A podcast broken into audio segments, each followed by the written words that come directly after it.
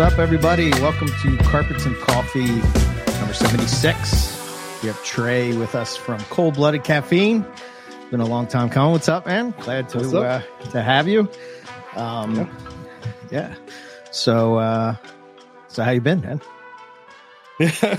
yeah, long time coming. Yeah, no, it's, it's it's been good. It's been good. Yeah, we appreciate you guys uh, supporting us and and advertising for us on the show. So glad to finally get on and put a face to the name and all that good stuff. So Yeah. Yeah. Yeah, man. I mean, it's like my two favorite things in the world. It's coffee and, Coffee and snakes. Like that- snakes. That I mean, you even named a show about it. Who would have thought? yeah, I mean, it was a really easy sell to get Eric on board, like for that. Like yeah, I know. I know. there must not have been a lot of twisting. You've been like, hey, you're like, I know. I, It I really told only took one email. Yeah, I, I didn't- he, he was didn't like- even fight me on it. no, he wouldn't. Sure, be a sponsor. Yeah. That's fine. Absolutely. People like, I would like to send you free cages. And Eric's like, mm, maybe, but like you guys about are like coffee, and he's like, oh shit, yeah, This is true.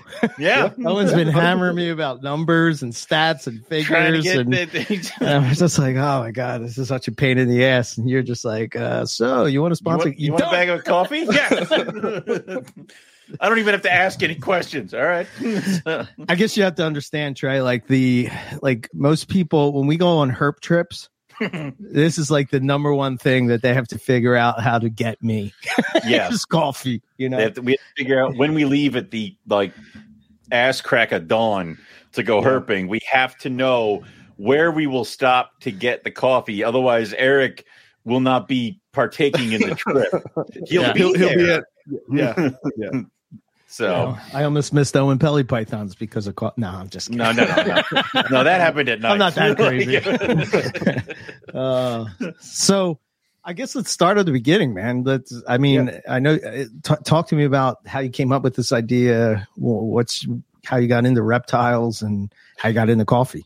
Yeah, sure. So, uh, I mean, like every, like most people's story, I've been chasing frogs and snakes and stuff around the house for since I was a little kid. So, I started on the reptile side. Um, I when I graduated, so in college, I kept some some stuff, but you know, limited with what you could keep in the dorms. Once Yeah. I, I was one of those guys. Yeah. Once I got out of college, I went crazy and Yeah. had uh, about one of everything. Um, so you know, I had I had boas and carpets and ball pythons and geckos and you know all, everything that I could get a hold of. Uh, I mean, this was so this was probably back in 2010. Um, so it was mostly like pet store stuff. So like I, I would Mhm. go to our local reptile shop, whatever they had in, that's what I got. Um, and so uh, you know, a bunch of stuff that probably I had no business. Like I had Timor monitors, and I had you know like stuff that uh, a pet keeper probably shouldn't have had been able to get their hands on. not, not something you really want to like figure out while you're on the fly right, with right. it. Yeah. So- It was- but but I think most of us that have been doing this for a while had that phase, right? Where we, I- I mean, had, I'm- we had to have one of everything. so far, 100%. so far, you've you've done everything I've been doing, but then like you're like coffee, and I went podcast. Yeah. So like so far, so Yeah. far, like you're like what what we could keep in the dorm? Yeah, I only had 15 in the dorm, but yeah, Yeah. okay. And then Yeah. like oh yeah, 2010 was when everything exploded. Yeah, okay. Yeah, so we're, about we the were same. right there. Yeah. Yep. so um, I, I ended up getting married in 2012 narrowed my focus a bit you know you know new family everything Mm. so i did narrow my focus a bit actually went out of reptiles for about two years and did saltwater aquariums uh, so really big into to reef tanks um, for for a little while we i still have one like there's one in the in the lobby of the of the roastery here uh, but it's it's a little guy compared to what I used to do. But um, did that for a stretch. Um, overlapped it again with reptiles again. So I came back in. Um, did ball pythons exclusively for about six years or so. Um, uh, and did did the whole breeding thing. Uh, decided that that wasn't really where I wanted to go. Uh, you know, I, I it's nothing against ball pythons. They they serve their place in the hobby, but I, I kind of got tired of opening bins and seeing the same snake. Um, and again, I think that's a direction that a lot of people go. Um, Yep. So then I started to um, again more strategically this time, but again, start to like spread out again um, to see. I, I did not go into monitors like I did the last time. It wasn't a grab bag like it was some sort of sweepstakes or you're just grabbing. Yeah, Learned my it. lesson. Um, I eventually landed on larger colubrids, um, so like bull snakes, Chinese king rats, false yes, cobras, yes. like that, Cribos. so so that that's kind of where the the crazy plane landed. Um, Good. and that's what I keep now. Uh, I have s- some odds and ends stuff, just stuff that again don't fit any need, but I have them because I want them. And It's cool. you know, yeah. like the, I have a frill dragon over here in the lobby of the shop that just Cool. out. He's cool. I mean, that's Um, that's awesome. yeah, yeah. I mean, Yeah. I've got I've got a Honduran milk snake that's an ambassador animal. I've got some a couple like I've got some lo- locality boas. Uh, mo- again, all those are all pets. The the only thing that I focus on breeding are those larger colubrids. Um, so that's the reptile side. So I, I, eventually got to where I wanted to be with the with the reptile side Okay. for the coffee. Um, so McKendrick and I, um, who unfortunately couldn't be here tonight, but uh, my business partner in in cold blooded caffeine, um, we worked together for eight or nine years outside of reptiles, outside of coffee. Uh, Okay. we. Um, we worked in automotive manufacturing for two different companies actually. So we worked together at one company for um, about two or three years.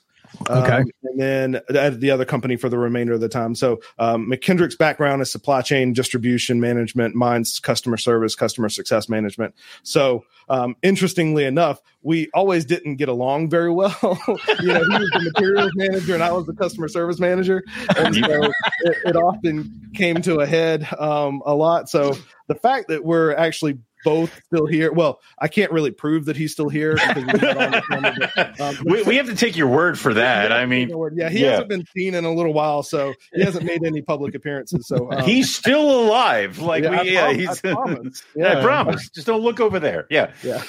so uh, we we worked together for about eight years outside of um, outside of the coffee business.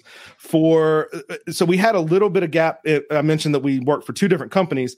In between those two different companies, um, we were both looking for new employment, and we started talking about opening a business back then. So this was 2018. Um, Okay. We we were looking for to start a business. So we had gone through all the ideas. Like we'd done looking at e-commerce, like men's accessories. We looked at warehouses. We looked, I mean, anything possible that we thought, hey, you know, we could make some money doing this. See if we could open a business. Let's do it.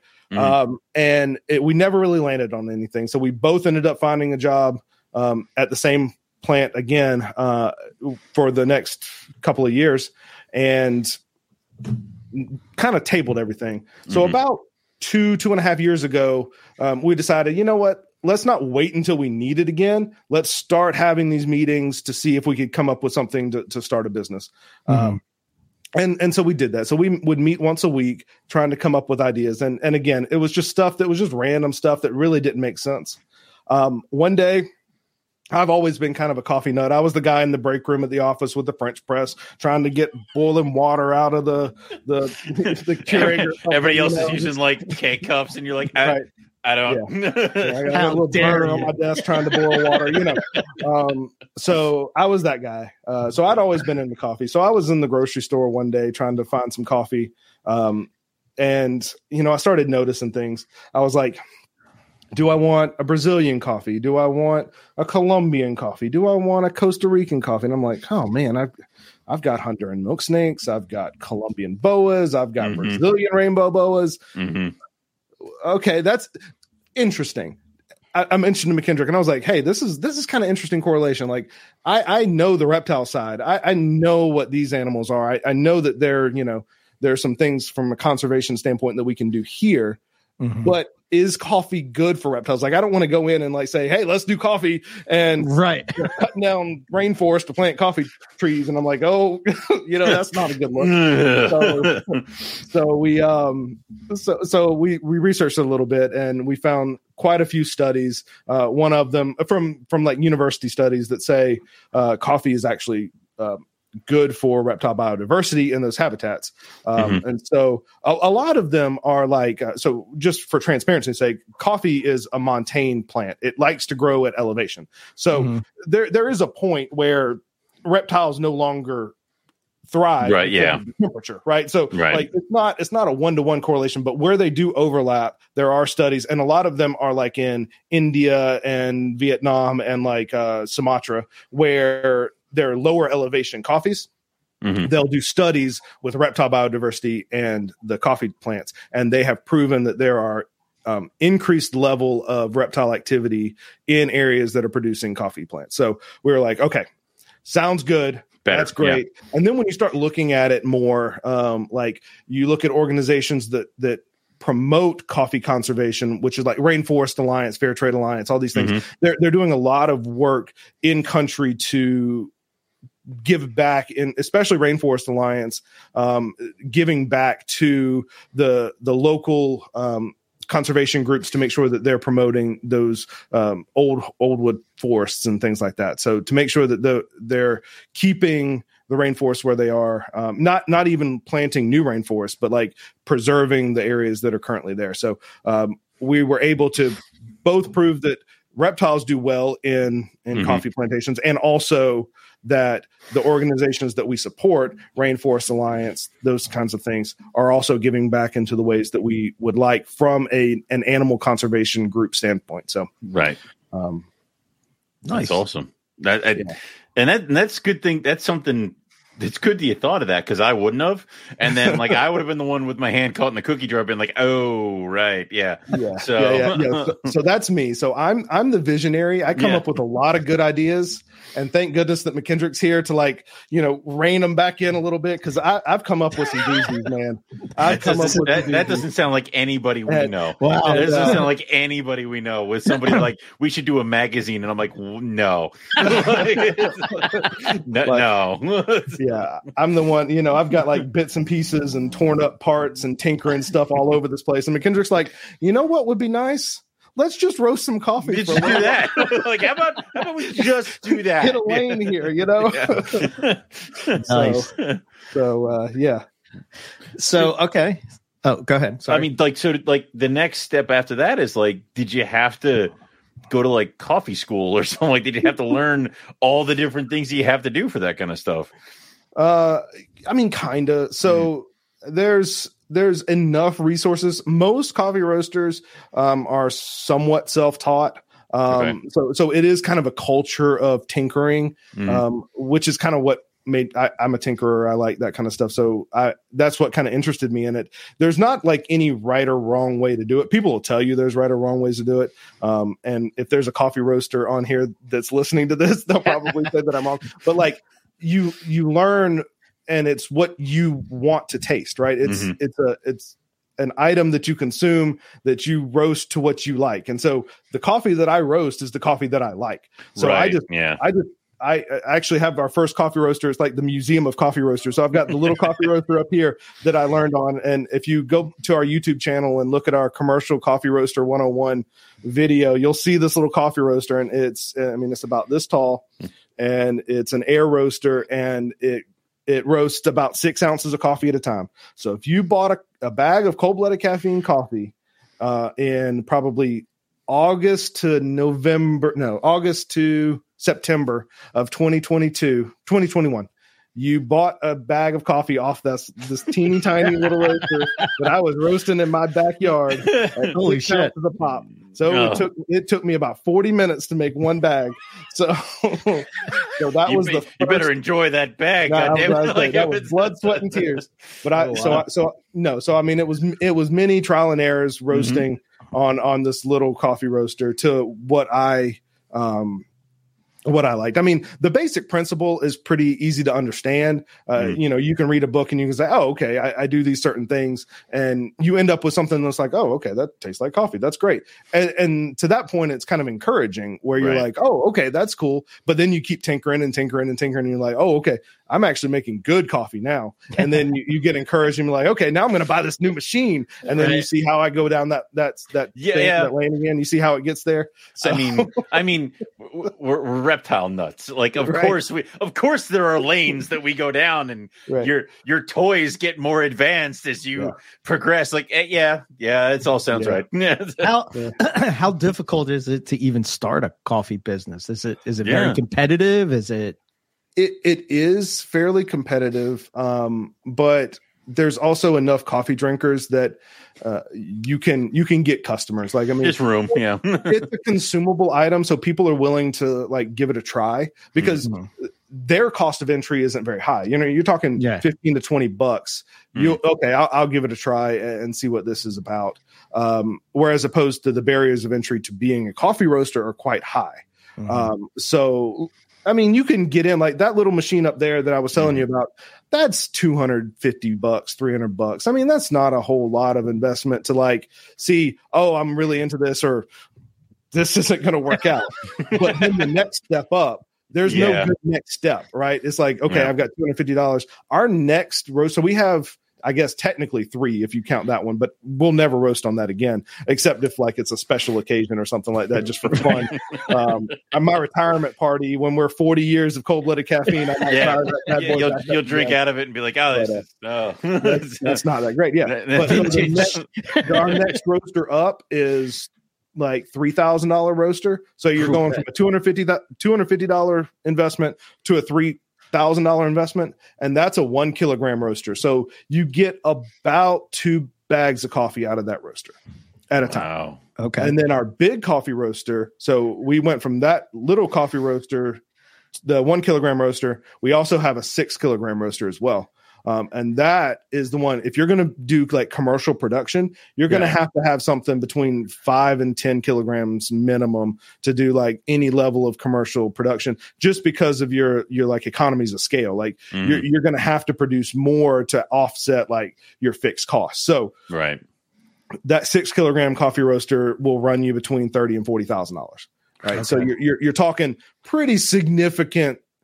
Uh, y- you know, Yeah. you have to. This has to be a business. You have to un, like it's an investment. So I mean, Right. we probably with with all that equipment, you're putting in a couple hundred thousand dollars to start a coffee roasting company. Like we've got weigh fill machines and sealers and grinders and all this kind of stuff. Mhm. Um, so to be a coffee to roast coffee is not expensive. To be a coffee roasting company is is, quite a is get a- there. a- yeah. uh, yeah. So Yeah. it's not like uh, I have a couple ball pythons and a And, couple and take on the world. snakes Yeah. uh, don't don't buy a not. CB70 rack like a Yeah, yeah. CB70 and and and start cooking. No, nobody's di- uh, nobody's ditching uh you know five thousand dollar coffee roasters on Craigslist or anything no, like that for you to go unfortunately grab. not. Damn. Unfortunately not. like, I look. it's funny you said about the uh so before i got before i got into like uh like uh, let's i guess call it like nerding out about coffee right? Like i would drink just like any kind of coffee was fine with me. Yeah. um but when you taste like real coffee and you, and then you t- and you go back to like a K cup, it's like drinking dishwater. it's horrible. It- it's it terrible. And, So, and this I is a relate man. to the guy at work. I'm like, have you know a French press on my desk, and they're like, "Why don't you just drink the K cup?" And I'm like, "No, no, no, no. no, Uh, here you go. Taste that. Oh, that's I- really I- good." I have seen Eric in a bind almost get to the point where he was just going to eat the grounds that we had that Well, we you- yeah. found at an Yeah. Airbnb because he was like, "I need something." I'm like, "Please don't do this." Like, Yeah. but yeah, just stick it in like Just tobacco. like, ah. there, Oh, no. there we go. Here we go. I don't think that would be too good, but you know, No, Prob- no. Probably not. Um, how did you like? Like, do you just is it trial and error with your um? Because you have there, there's a bunch of different kinds of coffees you mm-hmm. guys offer and recipes, and you can read in the back some of the stuff that you put into these recipes. Is that just trial and error where you're like, tried this and maybe we'll scale back on I don't know the nutmeg or something in this one and yeah nutmeg. I don't know I was just What are going you talking- I still think I could think we'll of get to that. thank you Let, let me just clarify that there's no net, No nutmeg in my coffee. I couldn't honestly. I couldn't think of anything in my I head right now. It has been a long day, but go ahead. um, yeah. So uh, you threw me off.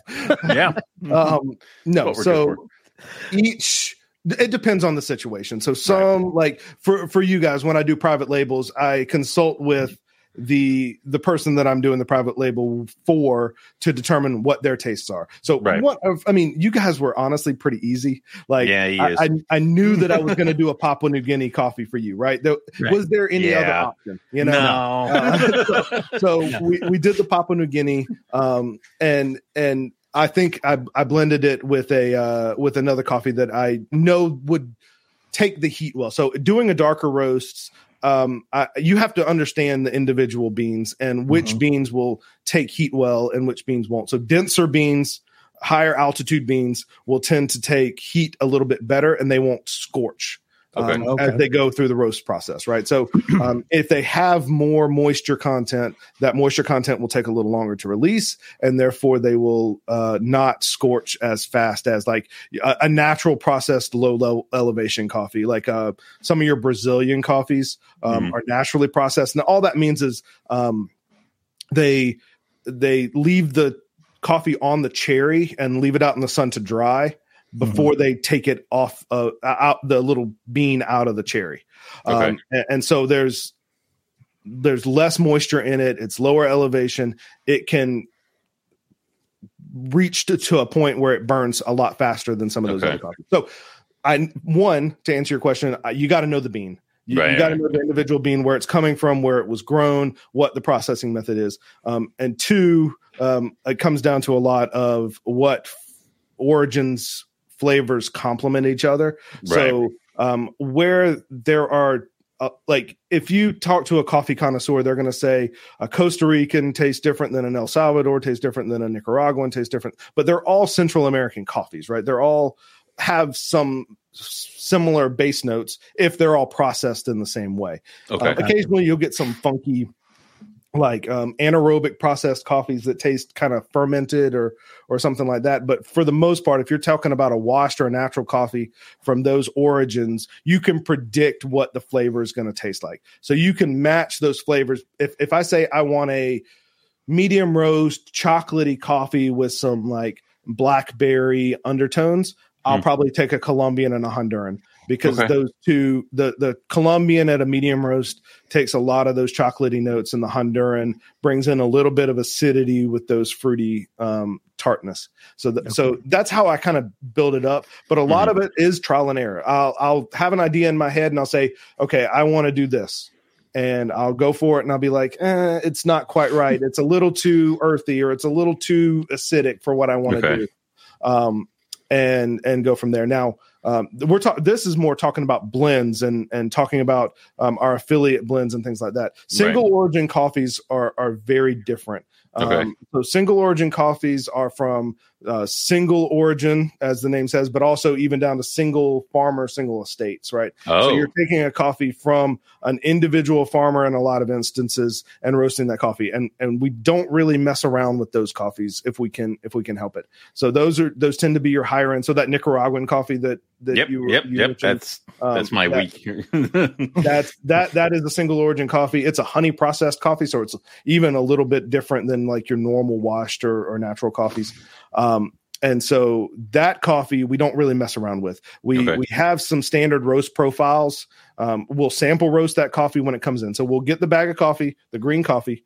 We'll take a sample of it. We'll roast it to like a standard um, roast curve, and we'll see how that reacts to other coffees that that we roast similar to that. And then based on how it reacts, then we can determine whether we increase the heat up front or or increase the airflow in the middle of the roast or all these different things that we can manipulate throughout the roast to make it hit certain you know um, points that we wanted to hit. So um, you're sorry, go ahead. I was just going to say when you're when you're when you're doing that taste testing and brewing, what's your preferred method of, or what's your preferred method for Do you swash it around in your mouth and spit it out, or like Yeah. is it So my preferred so it's kind of two different answers. So okay? my preferred question or my preferred brew method um, is a Chemex. So I I almost exclusively at home use a Chemex. Um, do I have one somewhere? No, I don't. I usually keep one back here. I was going to show everyone what that, what that looks like, but um, I, I use a Chemex at home. It's a pour over method, um, and it it does a really. It's got kind of a thicker filter that gets some of those fine particulates out, so you don't get uh, bitter or super acidic tones. It kind of smooths everything out. I, I really enjoy Chemex. But when we're talking about sample roasting, the standard for cupping, there you go. Ah, there you go. Yeah, that's Um, Okay. And if you see us at a show, that's uh, that's what we brew with at shows. So if you have a cup of coffee from us at any of the shows that we vend, um, that is what it's brewed on. So Cool. and it's because my it's my favorite and it's my business and I can do what I want. So So let me. I'm with you. I think it's a good method. Do you do a swirl at the end? yes, Swirl we'll, it? we'll, Yeah. we'll twist. Yeah. yeah, Okay. yeah. Um, but to Ah, answer yes. your question though, when we're doing swirl. sample roasts though, Yeah. um, the standard uh, coffee industry standard is called cupping. So it's actually just a bowl, and you put coffee grounds in the bowl, and you let them steep for like four minutes, and then I don't. You, you may have seen them and you may have laughed at them, but it's the um the the the taster will slurp really loud, so they'll take the the little scoop. It's got the grounds in it, and so Mhm. they'll take a Oh, little scoop yeah, off yeah, the yeah. top, and they'll go Yep. and um and taste the coffee that way. So they do it for a reason. Um, Okay. but that's the that's the standard for when you're sampling coffee so that you can be consistent every time. Um, but and the reason they make the loud slurping now uh, sound is to one cool the coffee as it's coming in, and also to spray it um, through your olfactory system as well. So uh, your taste buds only have like five or six taste like can only detect five or six flavors, but your olfactory can detect th- uh, hundreds. So Okay. Okay. that's why they do that is to get that fragrance and that aroma back to the back of your throat so that it can go into your olfactory senses. So next next time I go herping with all the guys, I'm just gonna be like, I'm You I'm I'm making sure that the whole palate is. That's They're gonna it. throw me out of the car. like, is what's gonna happen. when they're all sleeping and I'm up in Yeah. the morning, they're gonna. Eric's up at 4 a.m. because he doesn't sleep. Yeah. So Oh, okay. Chemex. That's it. Yeah, that's I like that method. That's that's a good one. You is it do you like that one for a particular reason or Um, I think it gives the most balanced cup of coffee. So, like I mentioned, it's got a little bit thicker of a filter paper, so it it kind of um, filters out a lot of the fine particulates okay. um, that other methods, um, like um, some V60s have thinner paper. Some some French press is really known for the the particulate. So if you do a French press at the bottom of your cup, there's usually like gritty. Um, yeah. uh, grounds at the bottom. Um, the the V6 or sorry, the Chemex filters all that stuff out. So it's a pretty balanced cup of coffee. I enjoy it. Yeah, it's quite delicious. It's quite delicious. Do you have one, Owen? I do not. No? I Okay. I do not. No, I, know what to get you. We have we have cold blooded caffeine branded Chemexes Oh available my on God, yes. www.coldbloodedcaffeine.com. oh, nice. I uh, I I I do not. I am. I'm still working with the uh, Mr. Coffee drip kind of a thingy. So, Oh, okay. Yeah. All right. Yeah, still Yeah. room for you to grow. That's all right. but I have been enjoying. I've been actually uh, been brewing your guys' stuff and then uh, drinking it cold. So um, in the morning. So I've just been kind of do that, which is. Yep. Take taste great either way, like uh, hot or cold. I'm good with it. So Nice. So, how hard is it to secure beans? Is that a difficult process? Um, it depends on the bean. So, Yeah, okay. um, uh, so the probably the most common beans that you'll get, uh, Brazil, Colombia, those are fairly readily available. They're imported pretty much all year. We have an import. So I'm based out of Charleston, South Carolina. So we, we have a pretty significant port right here. We Hmm. have an, we have an importer, a pretty large coffee importer that, um, is, I mean, probably 20 minutes from, from here Okay. at the roastery. So we can get coffee pretty easy. Like if I just want any coffee, but like uh, for instance, so we um we we affiliate we have an affiliate Adeline Robinson. So I think you guys Yeah. have done have, have done some work with her, but um she has an Ecuadorian coffee. And that's a Mhm. little bit more of a specialty coffee, even within the specialty coffee industry. And so we had to, you know, seek that out and find an importer because our normal importer doesn't um, source from Ecuador. So a lot of it has to do with the relationships that the importers have with the farmers or with the exporters Ah. in country, um, and which ones they can get in. So uh, the Ecuadorian coffee, we had to go to another importer. We're working right now on. Uh, there's a local Jamaican restaurant that's doing a, a cafe. We're working on them to uh, do a Jamaican Blue Mountain coffee, um, and that is quite a rare coffee and quite Cool. a difficult coffee to get.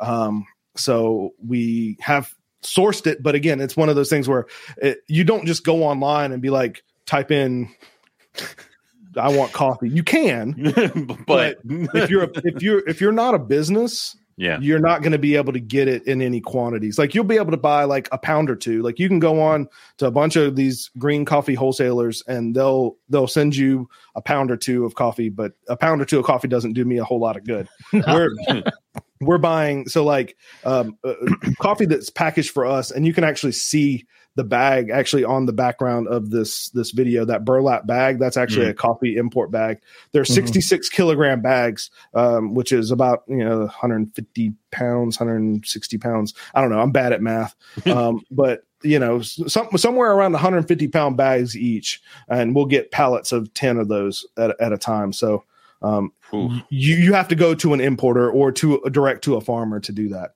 yeah. So it, it depends. T- long answer to your question. It depends on the coffee the coffee. how hard it is to get. okay. And I They saw said- I saw a comment the Aeropress. I Yeah. do enjoy an Aeropress. Um, the the difference for me between like Aeropresses and French presses, just a quick summary. Yeah. Aeropresses and French presses are immersion methods. Um, so the coffee sits inside the water. Um, whereas Chemexes are like brew through methods. Um, so brew through methods tend to have um, more consistency of the brew because you're controlling the flow of the water as opposed to immersion methods where all the grounds are already in there and you're not controlling anything. So that's the only really difference. I love an AeroPress. I think it makes a great cup of coffee. Um, I prefer brew through methods because they give the absolute control and I'm just a nut that cares about that kind of stuff. So yeah. that's why I use a Chemex and a V60. I like to watch the uh the bloom as well. I don't know Yeah. what it is. Yeah. It's, it's like, oh look, very nice. That's when the uh carbon dioxide is coming off in the very beginning. Owen, you have to.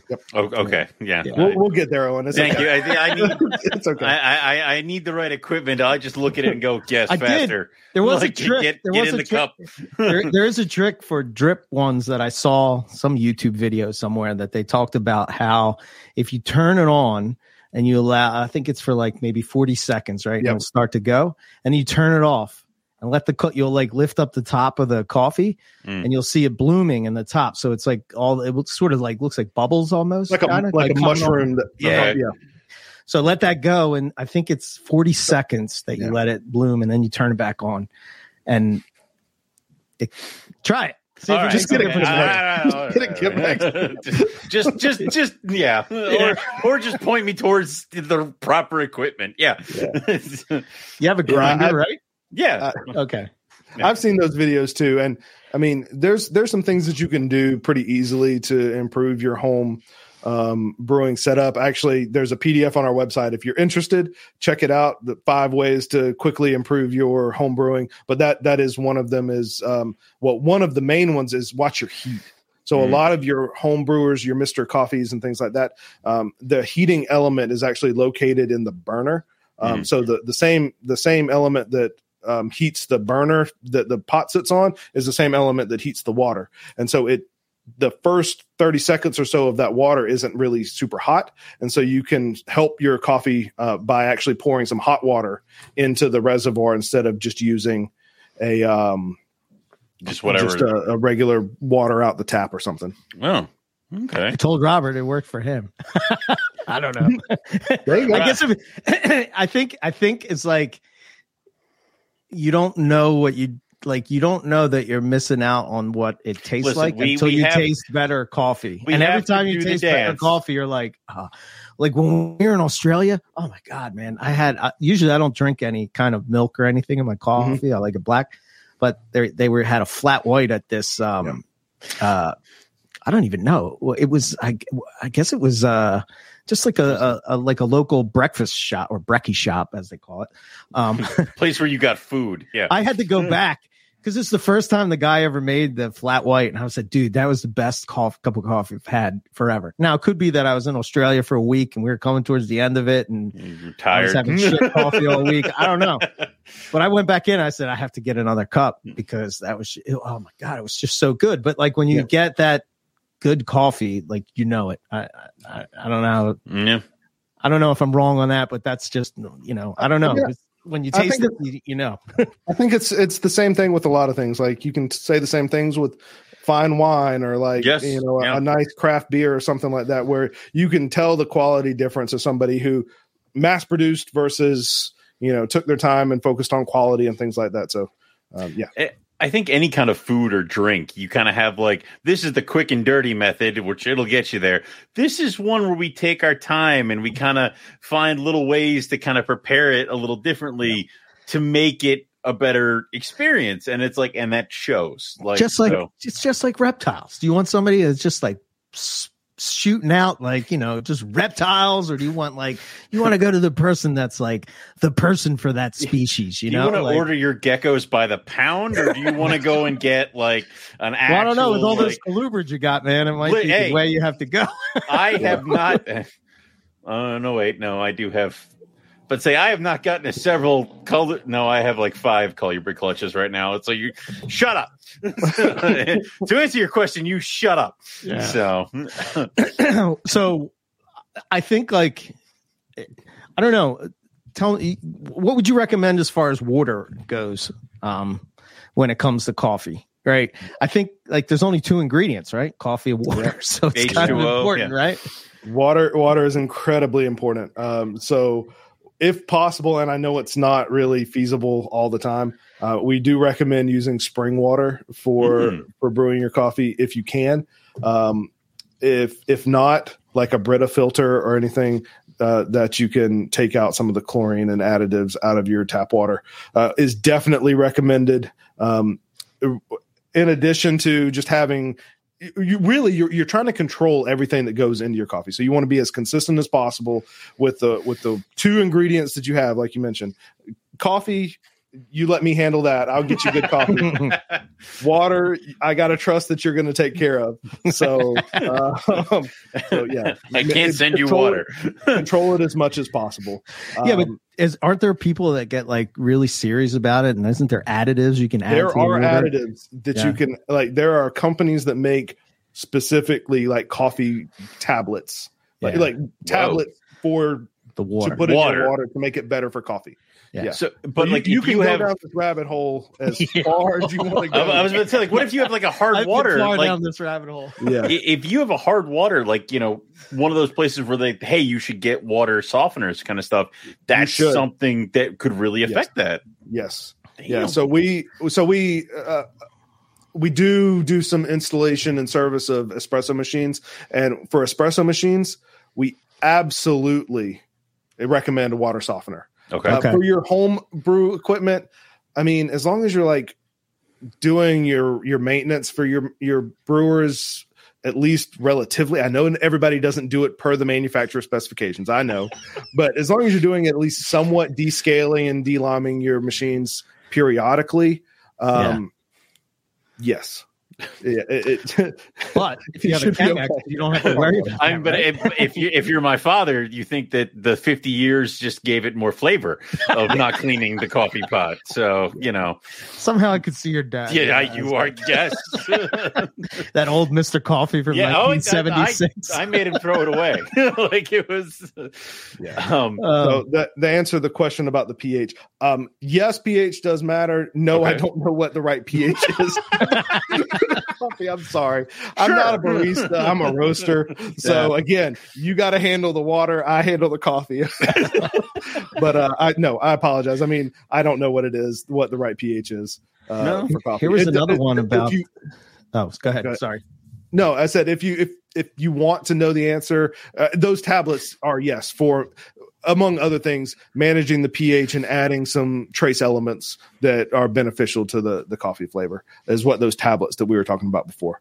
Um, so darker teas, hotter water, darker roasts for coffee. Um, no. Uh, so we recommend 205 degrees is is the number that we try to hit for our brew temperature. Um, uh, 205 to 208, uh, depending on you know how accurate you want to be. But um, you want it just below boiling is is the key, and that's consistent across. Um, across all roast levels um, okay. because the the coffee itself um, uh, the the way that it extracts the the and the dissolved solids uh, it, regardless of whether it's a light roast or a dark roast it's going to dissolve relatively similar rates um, so you, as long as the temperature is between 205 and 208 um, you'll be okay. Uh, just like tea, for the person that, that asked that question, I'm sorry I didn't see who a- asked it, but um, the the um yeah desert creature so um the uh the tea just like you would do with the tea um generally i boil to i boil the water to 212 and then take it off uh, the kettle off the heat for about 30 seconds with the lid off. And by that time, you're going to hit about 205 to 2, 208 in your temperature. Um, if you're using a kettle, if you're using a brewer, you're at the mercy of the brewer. As I mentioned, you can help that along a little bit by if you've got a reservoir by using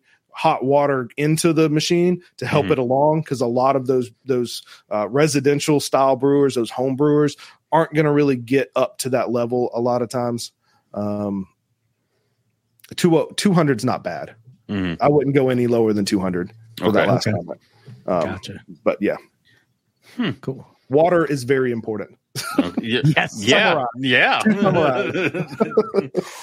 what about what about grind size? How does that if you're grinding it? Yeah. If you are grinding it, you should be grinding it. Caveat yes. number one. yeah, okay. Yes. Um, I can't get mine to work. Well, have you ground it? What? Yeah. All right. Well, yeah. because yeah, those out. whole beans, they just don't brew quite right. um, uh, yeah. So grind size does matter. Um, for a for a regular like Mister Coffee Maker drip brewer, you're looking for like a, a medium medium fine coarse, uh, medium fine grind. Um, and you know you can run the gamut it's it's really depends on on your brewer mm-hmm. and you need to test and adjust based on your individual brewer um, that's why I, I, do recommend i mean we do sell ground coffee for the convenience but uh, i do recommend you getting a grinder and getting a burr grinder please save your money do not get a blade grinder, the ones with the little blades that spin around and knock the coffee all over the place. Um, save your money. Um, get a blow grinder. damn it. yeah. I yeah. knew we should have had this episode before I bought shit. like it was, Take it back. Yeah. Just give it to my um, father. so, uh, yeah, but we recommend you getting whole beans so that you can adjust and fine tune to that machine to get the optimal extraction out of it. Um, so, espresso, you're going to go super fine. Mm-hmm. Uh, so because you're trying to condense that coffee as much as possible and create a lot of pressure. Uh, on the other end of the spectrum, cold brew is about as coarse as you go uh, because you want maximum surface or you want maximum um, contact with that with that coffee particle right? Okay. Uh, with cold brew because you're going to let it sit for longer. Um, right. Everything else is kind of in the middle. Those are the two extreme. Well, Turkish coffee is the most extreme, but yeah. I don't think anybody out here is going to be. I don't brew Turkish coffee. I don't think anybody else is brewing I, Turkish coffee. At, have you ever had that? Yeah. Have you, have you had because it? what's the craziest coffee you had? No, oh, for I'm, me. Yeah, yeah, yeah, yeah. Have you oh, had it? Oh, I'm sorry. I thought you. I was like, oh, and wow. no, no, no, no, no. no. oh, no. grinder? Hell no. Yeah. No, I've never no, had Turkish I, I have the curved okay. Turkish coffee every day. Yeah, no. no. no. But for those that don't know what we're talking about, it's actually brewed in sand. So yeah, it's a, sand, it's, a heated sand pit, and there's yeah. a little copper thingy. If you can watch them brew it, it is yeah some of the coolest stuff ever. Watching them do that. Yeah, but that's that's super super fine grind.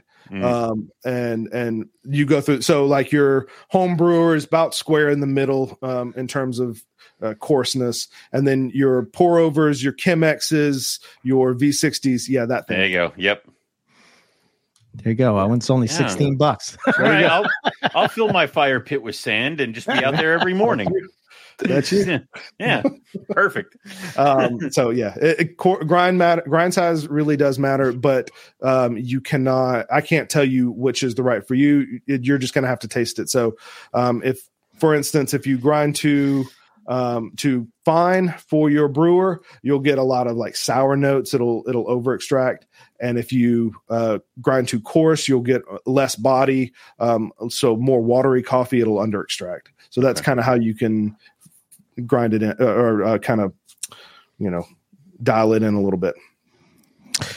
So that so that would be how you would dial it in is the is the grind It's size. just by, mess with just by taste, yeah, yeah. Because I mean, a lot of times, so the when you're doing a pour over, you have like three, yeah, three ways to manipulate. You have temperature, you have the amount of water in, and you have um, the coffee itself. So Mhm. grind size and the amount of coffee. Um, so maybe four. Let's let's break those down into four. Okay. So you have water, you have uh, temperature, you have grind size, and you have amount of coffee. Okay. With your Mr. Coffee, you don't have a lot of that, right? Right. You don't have the amount of water, it regulates that for you. You don't have the temperature of the water, it does that for you. You have the amount of coffee you put in, and you have the grind of the coffee. Those are the two things that you can manipulate. Right. So if you're getting watery coffee, you either need to add more coffee or you need to grind coarser. Or sorry, grind finer. gotcha. If you're getting sour coffee, you either need to use less coffee or you need to grind coarser. Got it. Okay. And and but only adjust one variable at a time, just like anything else. You know, don't change everything. If you change three things, Yeah. then you don't know which one you was that fixed it. Yeah. E- Exactly right. Yeah. So, um, and, and that's what you do. I mean, you just adjust it until it meets your taste, and everybody's taste is different, Mm-hmm. and you just adjust it until you're like, oh, that's the cup of coffee that I want to taste. Mhm. So- Gotcha. Okay. Cool. Um, I I was I was going to switch it to. Uh, so, have you been able to go to any of these like farms? And if so, have like when do you like squeeze in herping when you get there? Yeah. Can you do that? Unfortunately, I have not. Um, Okay. but McKendrick has. So, Oh, okay. he He gets he's been to. Cuba and visited a farm, a coffee farm in Cuba. Um, he just got back from Mexico. Um, uh, he he he is not the reptile guy, so he did not squeeze in any herb into the trip. No. he, he was all business, unfortunately. Um, as as opposed to me, who's stuck here roasting and, and running the business while he's out gallivanting. I can talk. Yeah. I can talk bad about him because you know He's not here. Yeah. He's not there. That is the Uh, rule. Yeah. That is Yeah. the rule. Yes, 100%. very good. um, shit, I had we were just talking about. Um, oh man, it just totally slipped my mind. We were talking about the grind size and whatnot, and how you would manipulate it, and I had a question, and now it went out of my head. Hold on, should have written it down. Oh, Yeah. I know what I wanted to ask you about. Okay. So, so Luke, so every week we try a different coffee. By the way, you have these two new blends that I just got today. I wish I was I- about to ask. the rainforest and nocturnal. yeah. Um, Nocturnal So- is interesting sounding. Go on. it's dark, yes. Yes. So I'm Okay, go on. about that one. Um, no, I just lost my. God damn it. You were talking to Lucas, and he Oh, had a peaberry thing- coffee. God What is that? damn it? Sorry, the little, the little pea berry. Peaberry. What is Peaberry. that? it's the type of bean. So Oh, yeah, uh, bean, yeah. okay. So uh, so coffee is normally so for those that don't know, coffee is a cherry. So it's a it's a fruit, and the Mm. inside of it um, has the beans. So most coffee, most uh, varietals of coffee have two beans inside. A pea berry has one. It's a pea, Okay, Little, yeah. so it has one. gotcha. So that's that's a pea berry. Is, Okay. is- it's one bean inside of the the coffee cherry. That's It it, It's the only difference. and it's it's a different varietal of, Okay. of coffee. It's different, yeah. So I mean, the- just like anything else, like you know, if you, I don't know what what do people what are people into? Japanese maples, any anything else? There's like a thousand different cultivars of Right. Yeah, coffee's Yeah. the same way. People Right. are like, oh, this tastes good. Now let's manipulate this and change yeah, this. change this and So, alter this. Yeah. Um, so, I mean, some are more disease tolerant than others. Some have different flavor notes than others. Some grow better in certain climates than others. So that's why they they have them. But you know, the uh, the uh, pea berry. So you'll hear like geisha coffee or, or is is another one that you'll hear pretty commonly. Um, Mm, that's another okay. varietal of coffee. Um, so yeah, there's a bunch of them. Very cool. How is it uh, vending the reptile shows? With, Yeah. I mean, Coffee. I, I would That's think that been would be, fun. yeah, yeah. so coming, I mean, it's been very well received. First of all, so we Good. do um we do do well at the shows um we have decided to to slim down kind of the shows we did so last year we did 24 shows um Oh, which shit. is a lot of shows Yeah. Yeah. um but we we have narrowed it down. So this year we are only doing in NARBC shows this Okay. year. Okay. Um, uh, and and it has nothing to do with the venues or anything like that. It just has to do with foot traffic. Honestly, Yeah. um, we're selling five dollar cups of coffee. You got to have a lot of people through the door to to make up that cost. So Yeah. that being said, we've we've so we do Chemexes at the show. So like I, I think I mentioned earlier, uh, if you come see us at a show, we we do brew out of the Chemexes. Um, we will, and that was kind of a, a lucky first try. I think so. That was the first thing we ever tried. We tried the Chemexes, and it. I think it's the best option. and it Um, worked. It, So, it worked. So we yeah. we stuck with it. We've tried drip brewers. Um, we've brought them along a couple of times. Um, there's something about the visual appeal of the pour over um, that draws people Yeah. in. Yeah. Uh, and and so so that works. So that was the lucky first step to to vending a show. Um, the initial setup wasn't that bad in terms of vending a show. So in South Carolina, um, we're we're pretty decent in terms of laws that regulate coffee. So you don't have to have um, Department of Health certifications for coffee in South Carolina because Okay. you're literally boiling coffee you can't hurt. You can't. Nobody's going to get you. All the things are boiled. It's yeah. As, as long as it's not cold brew that I'm bringing from a location, if I'm Yeah. brewing it on site, I don't have to have any special permits in South Carolina according to the Department of Health. cool. Um, Yeah. So that's nice. So a lot of the shows that we started, we we obviously started locally, Mhm. um, doing the local shows. Um, but then when we started to branch out and do some of the larger shows or out of state shows, we started to encounter some of those health code type Mhm. issues. So we um, we have to have four sinks when we do shows.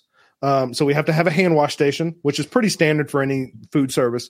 We Right, have to sense. have, and then we have to have a, a three sink that's separate from the hand wash. That's wash, rinse, sanitize um, with separate, uh, you know, drains and everything. Mhm. Uh, we also have to have refrigeration, commercial refrigeration for any milk Milk. products. Um, and I think that might be it. And of course, you know, anywhere that we go, we have to get approval. Either some some places that we go, like uh, we do Tinley Park, they don't require any permit per se. We just have to tell them that we're going and that we check do the checklist. So we didn't pay them anything to do Tinley. Um, Okay. When we do St. Louis, we have to apply for a food service permit, uh, Ah, like okay. a food truck. Okay. Essentially, Gotcha. um, so it depends on where we go. We have to know the the, the local laws. Um, some and it it's also dependent on the type of coffee that we're serving. So because we're doing pour overs that have an open vessel, we have to abide by a little bit more strict laws than um, if we were brewing into a contained vessel like a drip brewer or something like. So like the Hampton Inn that you stay at probably Mhm. doesn't have a coffee food vendor certification. They're Right. just they're just you know Right. that, because they're brewing into a pot and they're setting that pot out there and Mhm. nobody's touching it, they're fine. But because I'm pouring the coffee and handing it to you, I Mhm. have to have a food service permit for a lot of these areas. So it depends on where you go, where you go. Um, but that that's been the biggest learning curve is understanding, being proactive, and understanding what each venues and each um, city's rules are. Um, also, venues, depending on the venue that you go to, um, it can have an impact on whether you can serve coffee or not to start with. So, like, Mhm. we've encountered at least one venue, one venue that they said, no, you cannot serve coffee. And we had another venue that said, yes, you can serve coffee, or two, two other venues actually that said, yes, you can serve coffee, but you have to give us 20% of the profits because we have a coffee maker over there and we're not going to sell coffee if you're selling coffee. And so you have to give us 20% of your profits. Wow. No. And well, and, and first of all, I'm a little insulted to think that your little Mr. Coffee. Yeah, there I'm like, is first, yeah, thing no, no. I'm like, Yeah. you can serve coffee. If you Go wanna serve try, coffee, yeah. that's fine. Yeah. Think that's that's capitalism, right? Yeah, that's how this goes. Yeah, no. Do you want I a mean, McDonald's burger or this Kobe beef burger? Right. Burger. Come on, man. But no, I mean, so obviously they're the venue, so I can't like, Right. Yeah. Sure. and, and usually they don't let you know that until you're already loaded in and, and set up, and you'd be like, okay, Mhm. well, I'm in St. Louis. yeah, I'm not going home. right. yeah. So I guess take my 20%. God, Has it been well received with the with the reptile community? Yeah. it has very much uh, been. So, I mean, I, I think I, when when I had the idea when we when we started talking about it, I knew that there might be a market there. I mean, I knew that Mhm. we were the only people that were doing it for sure. Mhm. Like I, I knew that there was. So we had cornered the market. What size that market was was yet to be determined. Right. Um, but really, everyone that we've encountered has been so open, so supporting. Um, there's been a few that have asked, like, that have declined us serving coffee at their at their events, and that's Mm. okay. Like, I, I get it. You're, you know, if you have an image for your business, just like I have an image for my business, and we don't fit that, that's okay. I, Yeah. There's no hard feelings there. Um, but no one has like I have never heard in the year and a half that we've been doing this. Like, what are you doing here? Why are you here? It's Right. always been like, ah, great, the coffee guys are here. Thank You know, I mean, it's So, it's got to be better than like We've the been peop- drinking that shit over. Yeah, the exactly. Like you know, That's it's- so Now. so no, everybody's been well received. I mean, it's uh, like I said, I, I kind of had I, not cheated, but I had a leg into the reptile side, so I knew enough people locally to at least get things started. right. um, at, at reptile shows. But uh, yeah, I, I couldn't have asked for any more. I mean this this industry has been so well received to to the coffee, um, and every time that I go to a show. Um, at least one person comes up and says, "Oh, that's a great idea. That's wonderful. Good, you know, good job." And somebody, usually somebody's like, "Oh man, I I thought somebody should start a coffee company and they would do well. And look at you do it." And I was like, "Yeah, yeah." nice. uh, has anybody tried to um offer you like uh, I'll trade you a piebald ball python for this much coffee? Not yet. It'll happen. Uh, it, it's it's it's happened. It's happened. I unfortunately don't accept. Well, I'm not going to say no trades for coffee. I mean, well, it has to be a good trade. Like, it let's, to be a good trade. let's uh, I did- slam the door. I didn't see that on the website when I was trying to order some coffee. You didn't see that? Yeah. No, didn't. You don't have the trade call, for pies? you don't Yeah. have the call you bridge stuff he wants. That's Yes, the reason that's you didn't see Ah, it. That's that's I see it, but Yeah. yeah. Yeah, yeah. Oh, and message me after the show. Yeah, How many king rats you want? I got That's you. right. That's I'll hook you up. yeah, didn't you just have a clutch of those, Owen? yeah, yeah. I Yeah. just got a clutch of king rats. Yeah. Eggs or babies? I can't remember with you. You have so I, many. I. I, I refuse to answer that question because You have that eggs was, and babies. no, they're just no. I have babies from last year, but yeah, they have eggs, dude. Oh, eggs again. So Yeah. that's what I'm saying. Yeah, Eggs and baby. Oh, yeah. I have, I, have, I have two babies from last year, and I have eggs. And the weird thing about colubrids is that they might have more later. like uh, she ain't done. She dropped two clutches last wait. year. This may be a dumb question. I'm not really a colubrid guy, Mm. right? But Mm. since you two guys are, d- Mm. does do all colubrids double clutch? They have the Even. Asian colubrids. I mean, They could. They can. Yeah, Is that just a North. American thing? Yeah. No, no, they all of them can. It just it Oh, okay. depends on the food, that how much she eats and stuff like that. And my male king rat has been away from the female for like a week, and every day his cage is just tore the hell apart because he wants back in with her. So I'm giving her like another feeding, and then he's going right back in because I'm tired of putting his cage back together every morning. Yeah, I, I think that I think that most uh, all of them can. Or I Mhm. haven't encountered any that haven't been able to, but some Mhm. are more prone to it than others. yeah, Got it. Okay. But like I- like Owen was saying, uh, you can generally tell. Like once Yeah. those males start to get antsy, yeah, Yeah. it's, it's yeah. go It, time. it, it, the- everything's in the air. Like no, I, I just say that because I can't ever remember Rob saying to me like, "Oh, this Rhino double clutch." well, first off, I wouldn't double cut your rhino. I was about to say life that's one of the ones that They like no. good but okay.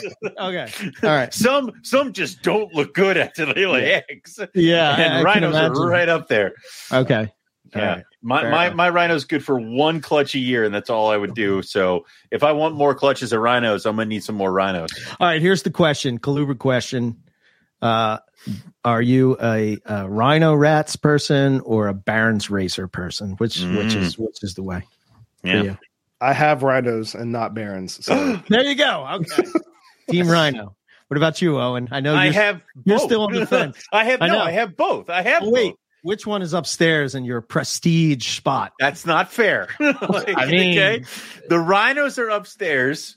Yeah. The bears are still growing. Bears. I didn't say bears. What are you talking Not about? bears, not Barons. bears, barons. God, it's been a long week. The, Uh-oh. and they're still growing too. Um, the barons are still growing. I told you I like the blue Baron's Racer Right. a little bit more than the Rhino, just because it's a bigger colubrid. They're absolutely gorgeous. You guys Um, are big colubrids, man. Yeah, what do you want shit. from me? It's okay. Like, shut up. But um, if I had the space, Long, they would have. If, if I had a space, if I had the space and the same exact kind of tank, it would be like right across, and then the Barons would be right over there. So Okay. Okay. they do All this right. for me, depending on what's going on. Okay. So depends on the time of year, the time of week, how you've been feeling, all that kind of stuff. if the, the if the female Barons is a little twitchy, like she gets that when she's hungry, Mm-hmm. and she kind of scares me a little bit. But yeah, so Switching back to coffee. yeah. now that now back to that stuff. Oh. I remember the question I was going to ask earlier. What's your what's your go to ratio beans to water? One to fifteen. One to fifteen. Okay. Okay. So that's one part coffee to 15 parts water.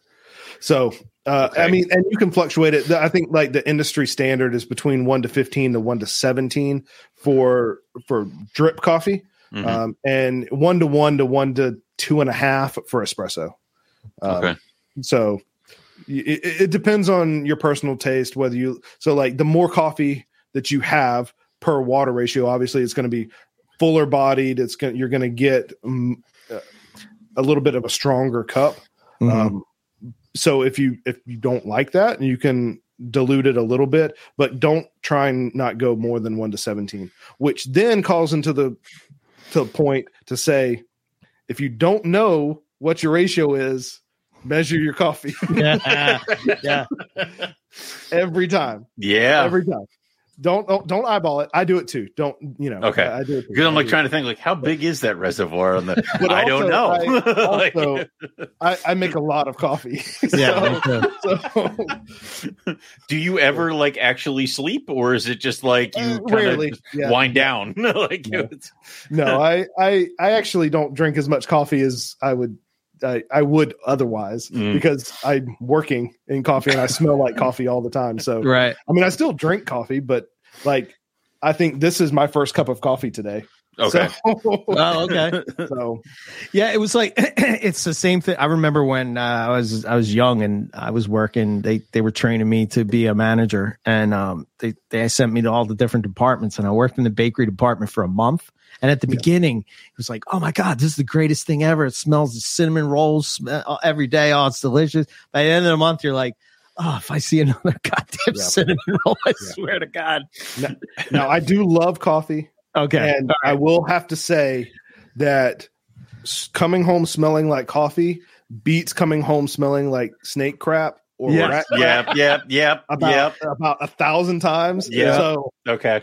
you know there there is Especially- that. So I'm not complaining about the coffee smell. Right. It's just I- that when I come into work. I don't think about making coffee anymore. Well, I think about making coffee, but it's roasted coffee Yeah. instead of I'm not drinking now, coffee. so- Yeah. right. so. Oh wow. Okay.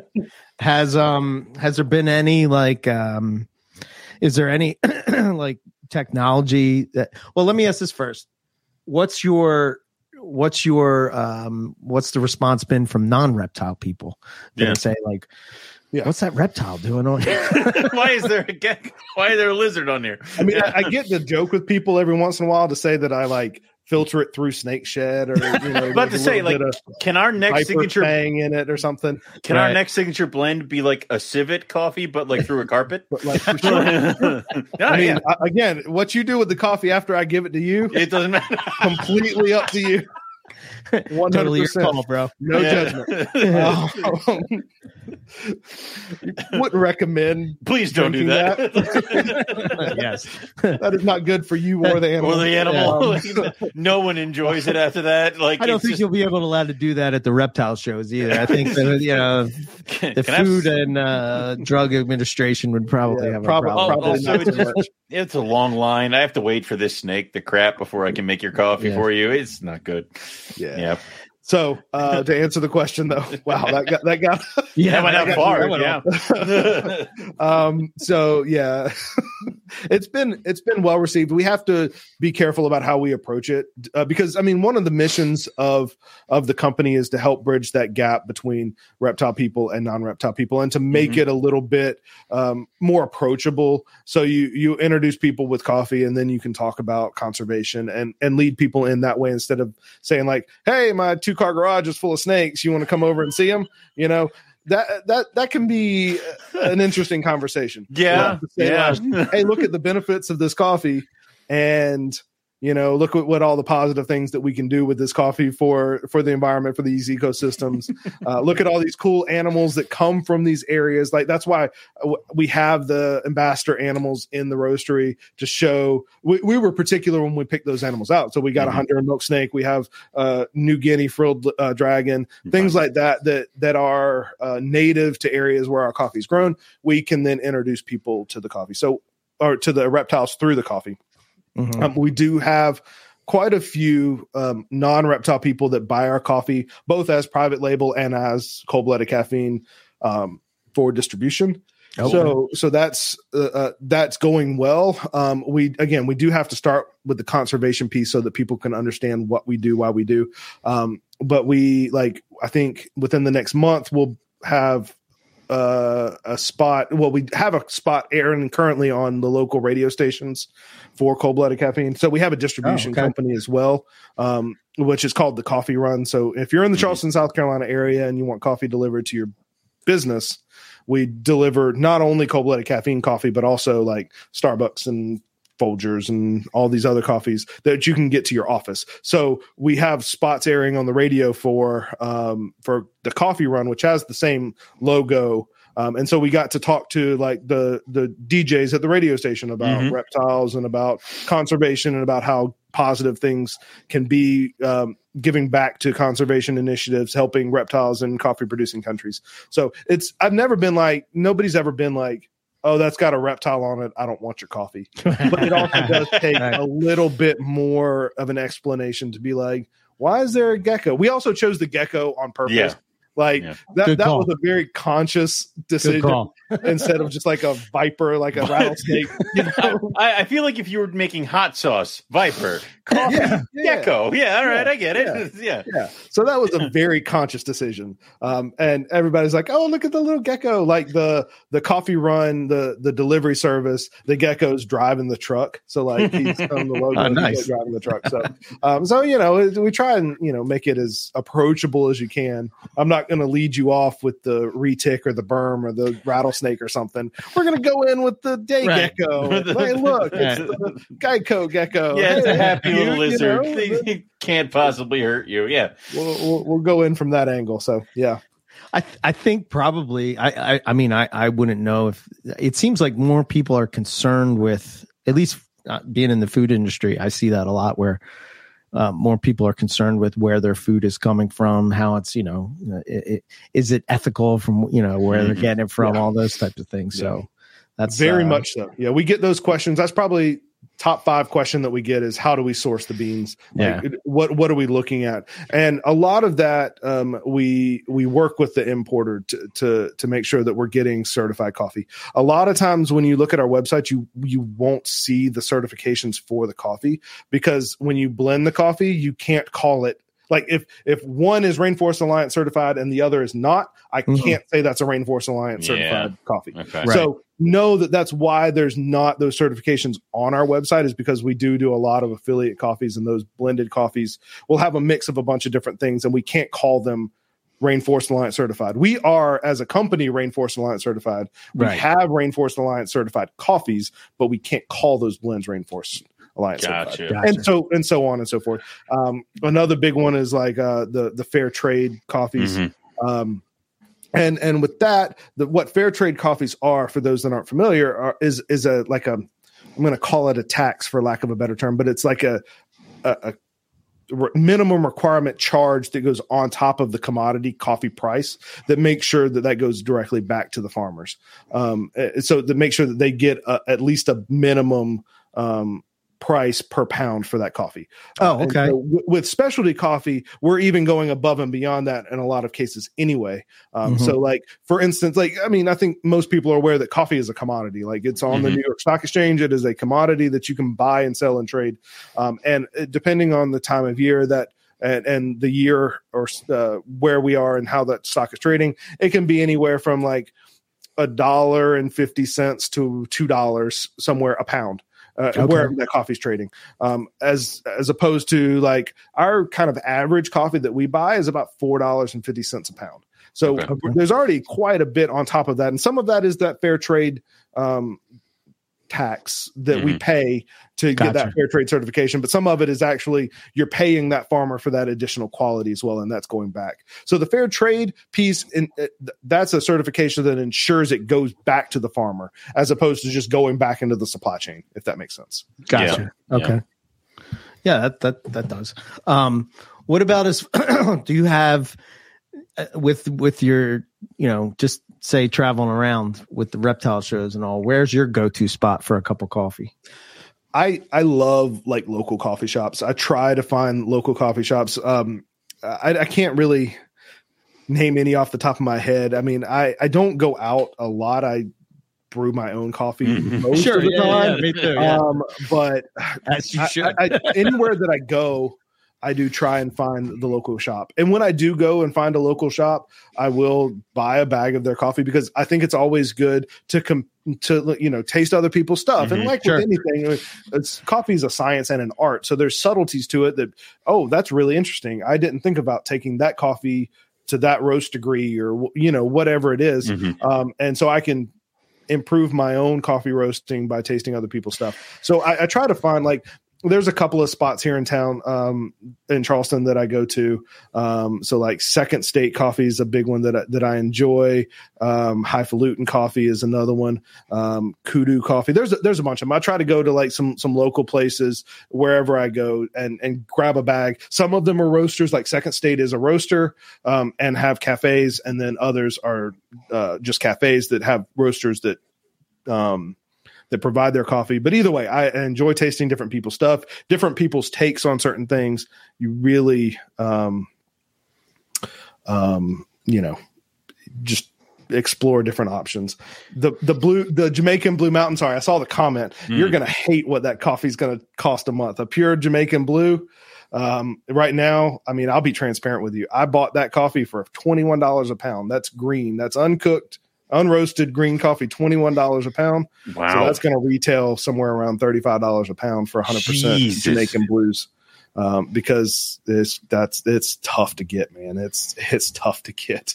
About, I was about to ask, like, is there is there a type uh, or is there a, a, a I don't want to say locality of coffee, but that's kind of where I'm going. Is there a coffee that you kind of want to add to your like that you want to disperse? Because I know we- have the Papua New Guinea. or somewhere else that you kind of want to grab coffee from that you haven't grabbed coffee yet?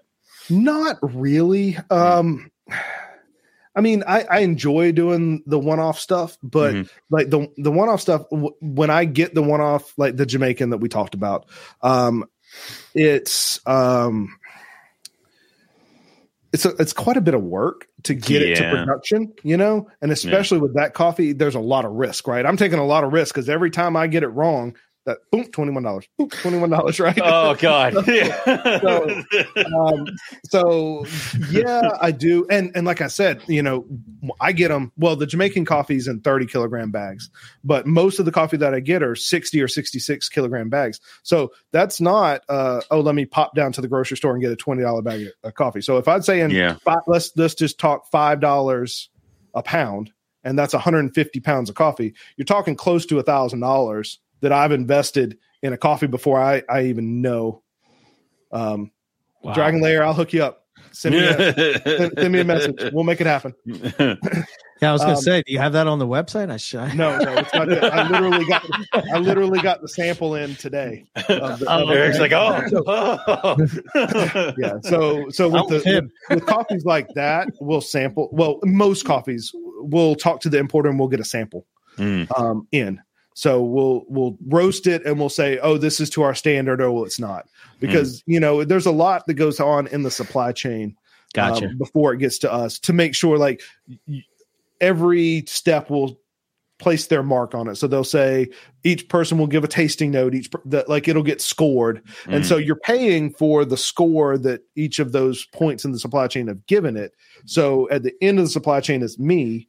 I get to sample it as well and make sure that it meets what the other members are saying it is. Um, so I just got that sample in today, so I'll roast it okay. before we. I haven't even ordered the coffee yet. Like I got this in, and I'm I'm going to say yes, that's good for twenty one dollars a pound, or I'm not No, paying twenty one dollars a pound for that. Right. That is, Right. you know, I think you said dishwater for that Keurig earlier. I think Yeah, yeah, yeah, Yeah. yeah, Oh yeah. That was the, the, Yeah. the technical term. Um, dishwater. Yeah.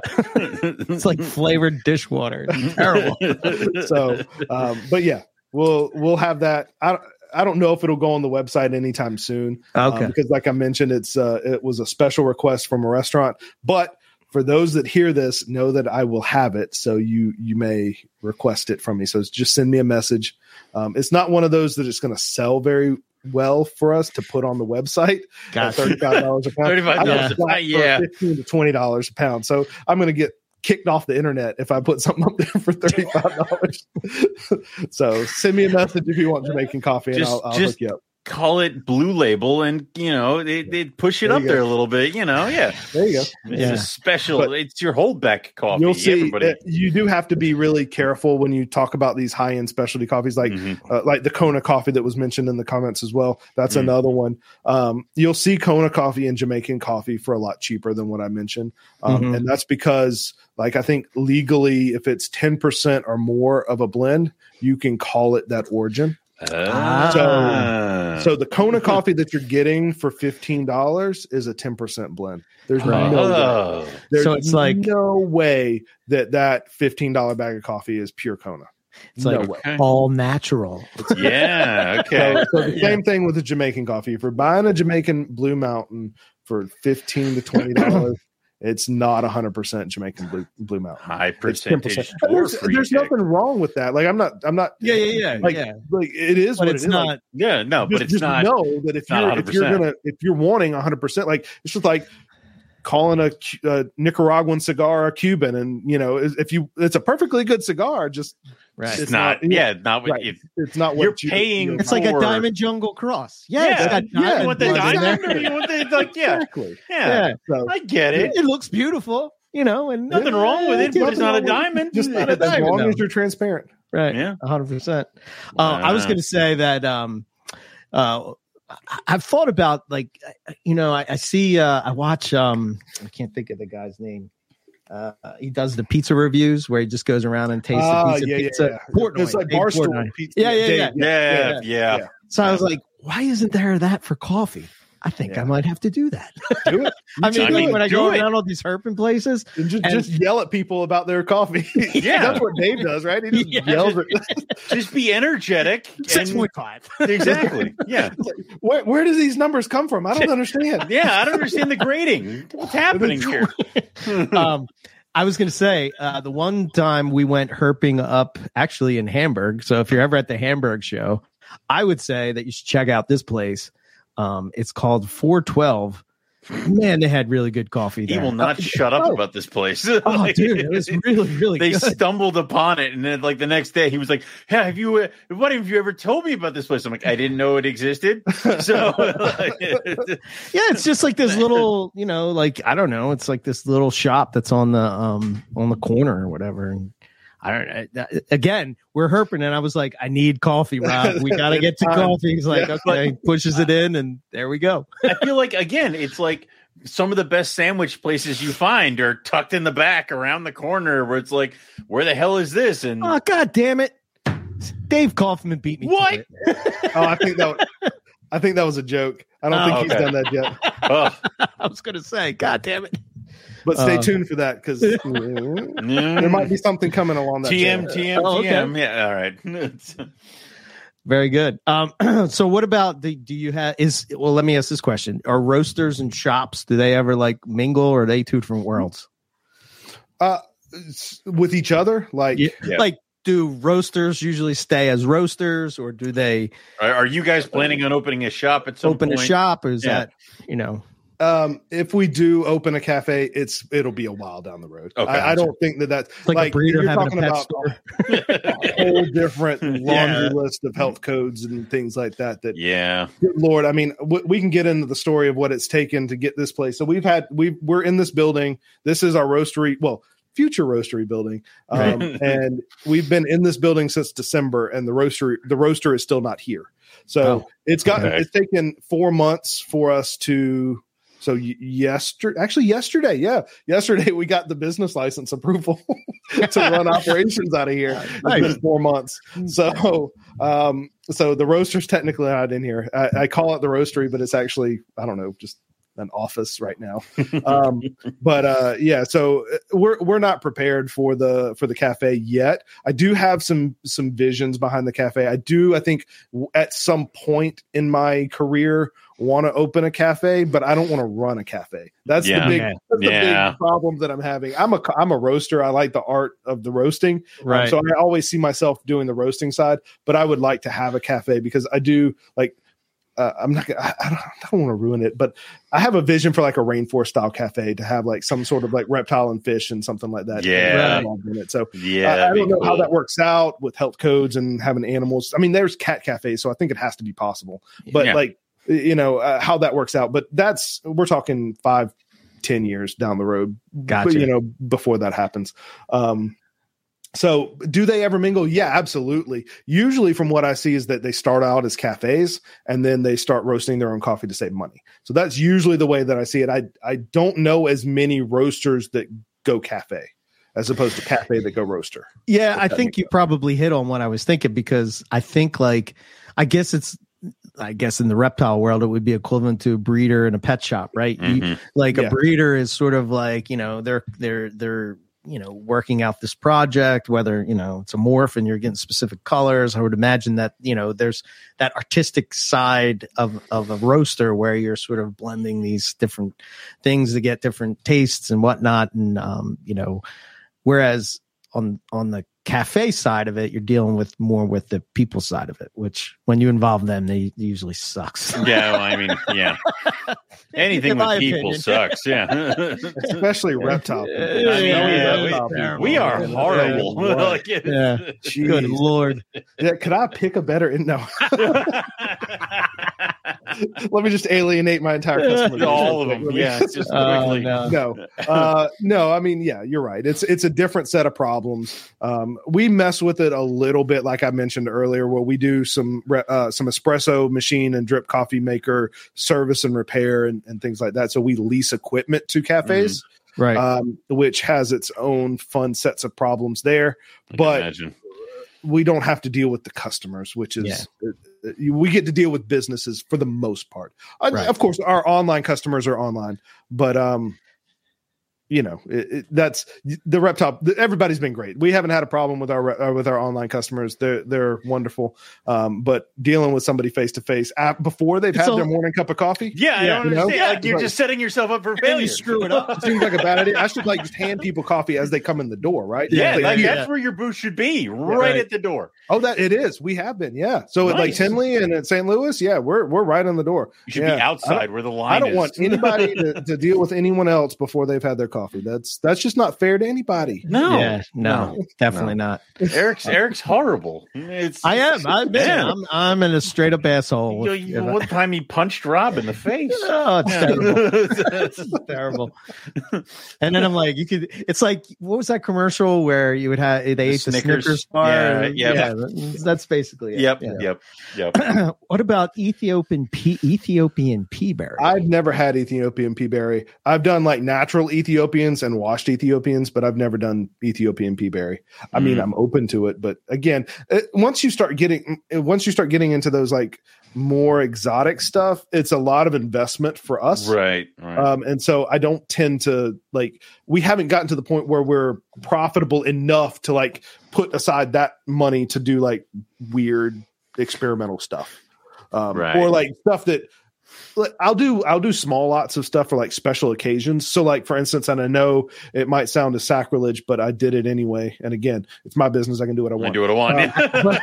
Uh, we did a, a bourbon aged, uh, bourbon barrel aged coffee for US Arc for the Okay. 10. Yeah. Oh, So we did we did a small lot bourbon barrel aged coffee that we donated as part of the US Arc auction. So we'll do a little bit of um of weird stuff like that every once in a while, but it's usually just a one-off run and it's what I can get in small um small packages. So we, stuff like the Ethiopian pea berry, they're pretty um sought after and so I usually can't get them in quantities that make sense to me. They're either in like 1 pound bags or in like the full 150 pound bags. Right. So Sounds like me and Pedrick are going to have to go in and buy coffee together. yeah. we have the high end tastes. I would say it. Thank God Eric missed that U.S. Arc auction because he would have been like special coffee, Yeah. and then we'd be walking home because he would have Uh, sold the car. Yeah. So Um, what was it? Where? Is it? Oh, yeah. How many? Oh, here we go. How many pour over cups will a pound of coffee make? Let's let's let's see. That's a good question. Let's see. So We're all terrible at math, so yeah. a lot. all right. Somebody's gonna have to do yeah, somebody's gonna have to do some conversions. So uh Okay. 23 grams uh, is a 12 ounce cup of coffee. So uh 23 grams is how many ounces? uh, hold on.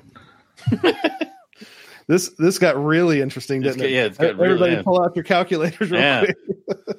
quick. 23 grams to ounces is 0.81. All right, and Ounces. divide that by 12 ounces in a bag, or 12, yeah, 12 ounces divided by. So 0.81 divided by 12, I think it's the other way. Yeah, Other 12 divided by. 12 divided by 0.81. And None all of of our math teachers we- are ashamed of us. Listen, they, 15, they uh, don't 14.81. So there you go. 15 you cup. 14.81. Yeah. Exactly. Around 15 cups. Around fifteen cups. Okay. If you do that, Wow. that's a pour over. That's 23. That's 1 to 15. 23 to 350 milliliters. Okay. 23 grams to 350 milliliters is one as uh or grams 23 Wow. grams to 350 grams Coffee bean digest. Yeah, we, we were talking about See, that I told you. Yeah. First off, who the hell ever? Who thought of that? Like, who went? Yeah. You know what? This cat already ate this thing. Why don't I? you know the it?" human the human race is in a good spot Just when you can just discover these type of things right Yeah. you think about it and like when we were hunter gatherers we were just worried about food shelter surviving the not winter dying. Yeah. not dying from predators and then slowly we become civilized and it's like hmm Can i I wonder what that- the coffee would taste like this way Can I brew that cat? The thing a cat already ate? Yeah. yeah yep Uh, yep i think that's my i think I, have you ever tasted that Civet No. coffee? no, yeah that's No, like- I draw the can't line at civet Yeah. coffee. so, I- so do i Yeah. I knew a civet. I can't do it. yeah. If you're Yeah. hungry, you'll try We- anything. Yeah, that's true. I, I would i would definitely recommend being very careful as to your sourcing of civet coffee Thank you. because um while they will naturally consume some coffee fruit that is not a part of their normal not a main diet. diet. Yeah. So just be careful with your sourcing of. So I, I personally like we're going to do a podcast episode here coming up about why we don't promote Civet Coffee for that very reason because Very there good. are people because it's so popular. It was on the uh the the movie uh the bucket list, the one with um oh, is that uh, Oh, really? Jack Nicholson and Yeah, uh, yeah. Yeah yeah yeah and so that was like The on his bucket voice. list was to try the Civet Coffee um Yeah. and it like exploded, Exploded in after that? popularity after that Oh. but but that's not like, again there's just not a whole lot of demand for it right like there- Yeah. or there's not a whole lot of supply there's right. There- there you increased the demand to so much that people actually started force feeding civets I was afraid of coffee that. fruit to try and, and try and meet the demand. And so uh, you just got to be careful where you source it from. I'm not saying don't do it just just know where you're sourcing it. And that's that's coffee in general. Like i mean we just talked Yeah. about like know where you're getting your coffee from because just like a lot of industries there's coffee has the potential to discriminate and to you know n- treat people very poorly for those coffees that aren't being sustainably sourced and Mhm. uh, aren't paying attention to that. And just the same way with the civets. Just be aware of where your coffee's coming from. Buy directly from roasters if you can, because Mhm. those are the people that are going to be able to tell you where the coffee's coming from. Right. I, I, I kind of have an idea of maybe where it came from, right? I think of my dogs, if we were like in desperate times and I only had a little bit of coffee and the dogs ate the coffee, you know, you'd be like, uh, that's probably what happened. Pro- my, I mean, let's hope not. But Can I eat it and can I smoke it? No. that's no. no. Yeah. No, thank you. Uh, yeah. Um, so you have a YouTube channel, right? Mhm. Do and Yes. a podcast that's on there, which the is, which is pretty awesome, right? Yeah. Um, so do you have plans with that as far as like I know you have I think you have a t- couple tutorials on there about how to do certain do. things. Yeah. yeah.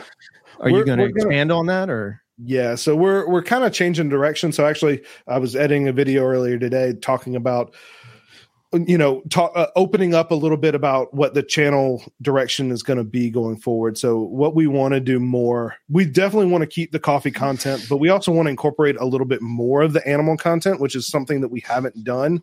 Okay. Um, so we done we've done some like um, coffee 101s in terms of what coffee plants are and what roasters are and and things Right. like that. So basic coffee information. Um, and we've done some like vlogging, like how to how to vend a reptile show as a coffee vendor. And uh, our recent trip to Tinley, we did a, a couple of vlogs. So, uh, but we really want to open it up and do more like here's a coffee to try and also here's an animal adventure to go on you know and things like that so so Yeah. doing a little bit of both and merging those people that may, might be there for coffee education and introducing them to animals and people that are there for the animals and introducing them to coffee and, and go back and forth so so that's going to be the direction of the youtube channel uh, we're also introducing hopefully next week a new series called roaster reacts where mckendrick is going to give me things um, that shouldn't be made of coffee or Okay. shouldn't, or shouldn't have coffee in it and Right. i'm going to react to them so the first one Okay. So the first one we've already filmed the first one, and it is if you if you haven't noticed, I am a bearded man. Yeah. Uh-huh. It is a rugged roast beard oil kit thing. So it is a coffee beard oil. Um, and, um, Uh, coffee for your face. Okay. Got Uh, it. So spoiler alert. no. No. Oh just man. big thumbs putting down. in a- In Yeah. your face, not on your face. Right. No, no, I can't. I mean, It- you you say you already smell like coffee anyway. Why do you want like to, to massage it in there? well and and what so the problem that i have again as someone as an individual who comes home smelling like coffee every day Mm. um i know what coffee smells like. Very intimately in my soul i know what coffee smells like. And so what other people's impressions of what coffee smells like? I don't Yeah. i don't know where they're getting their coffee from but that does that does not um that does not smell like coffee. So Yeah. you- you'll just have to you'll just have to watch yeah, the video Oh, I can't wait to see that. yeah um, yeah coffee infused soap is another one i see the comment there coffee infused soap Ugh. now i will say Mm. coffee grounds in soap works so Okay. like if you're like if you work with your hands a lot Uh-huh. um and and uh, the coffee grounds Oh, exfoliate like a grit, So- right? like yeah, if you yeah, if so- you made the artisan soaps or something like that, where they have the high coffee grit. Yeah, ground in itself just don't try and make the soap smell like coffee just make like lavender Right. coffee grounds in it yeah. Don't don't. It, it's not going to go well. It's It'll be great. It'll be it'll be fine. But don't make coffee espresso soap. It just My dad swears by putting coffee grounds in his plants.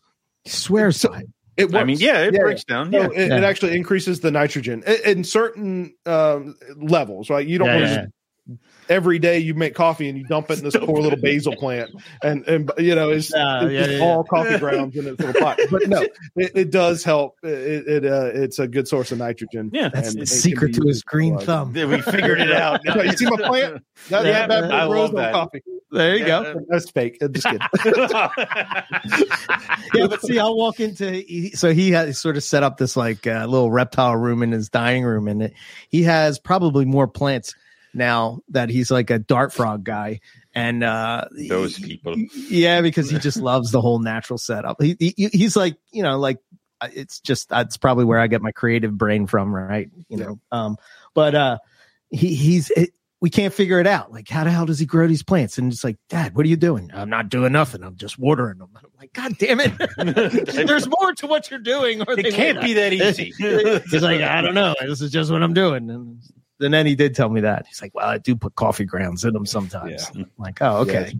So hopefully here in the next couple of months, hopefully by what October is that the next September October Arlington and Tenley will Mhm. have a coffee ground compost. So it'll be we're working Oh, with a with a Nice. like a one of the bioactive uh, companies to do like a a mix of of like 50% so it would be like a, a fertilizer boost not necessarily like a, a substrate but like you can add it to your plants that has some some compost as well as some coffee grounds in it that uh that we're going to be offering hopefully by September, depending on how how the product development and everything goes. We got to do some testing and everything, of course, but um, yeah, that'll be coming soon because it, it does like and, and it also acidifies the soil and, and Yeah. stuff like that. So That's cool.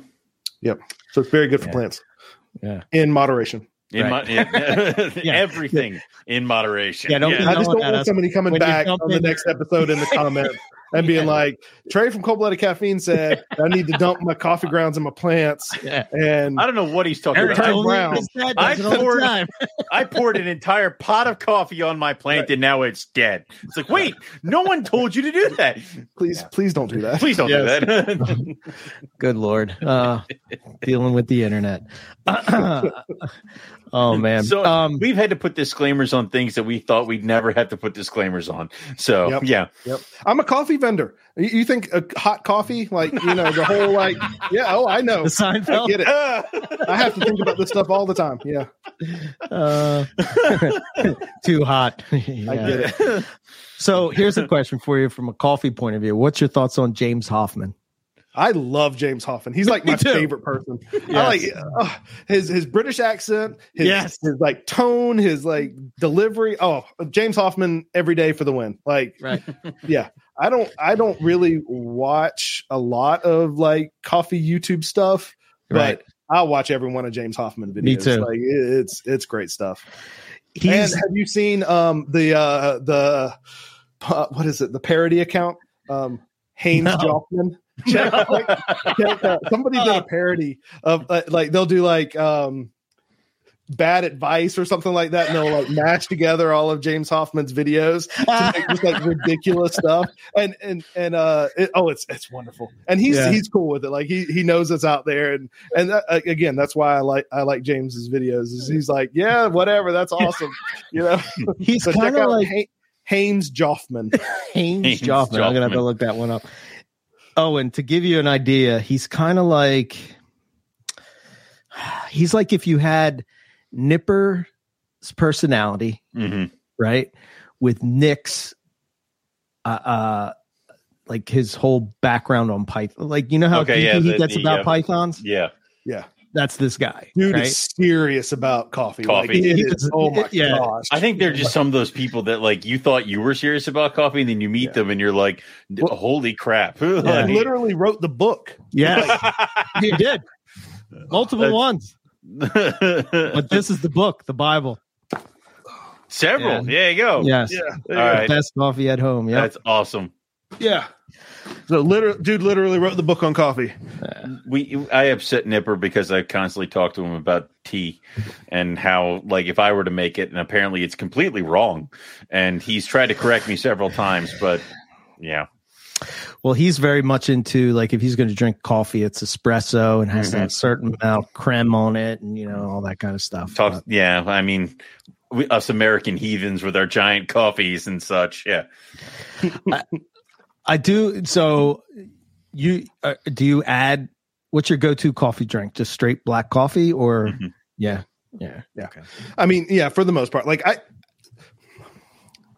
there's nothing wrong with adding milk to coffee. So Right. for first of all, there's nothing wrong with adding milk to coffee. Um, adding sugar to coffee is a diabolical sin. Okay.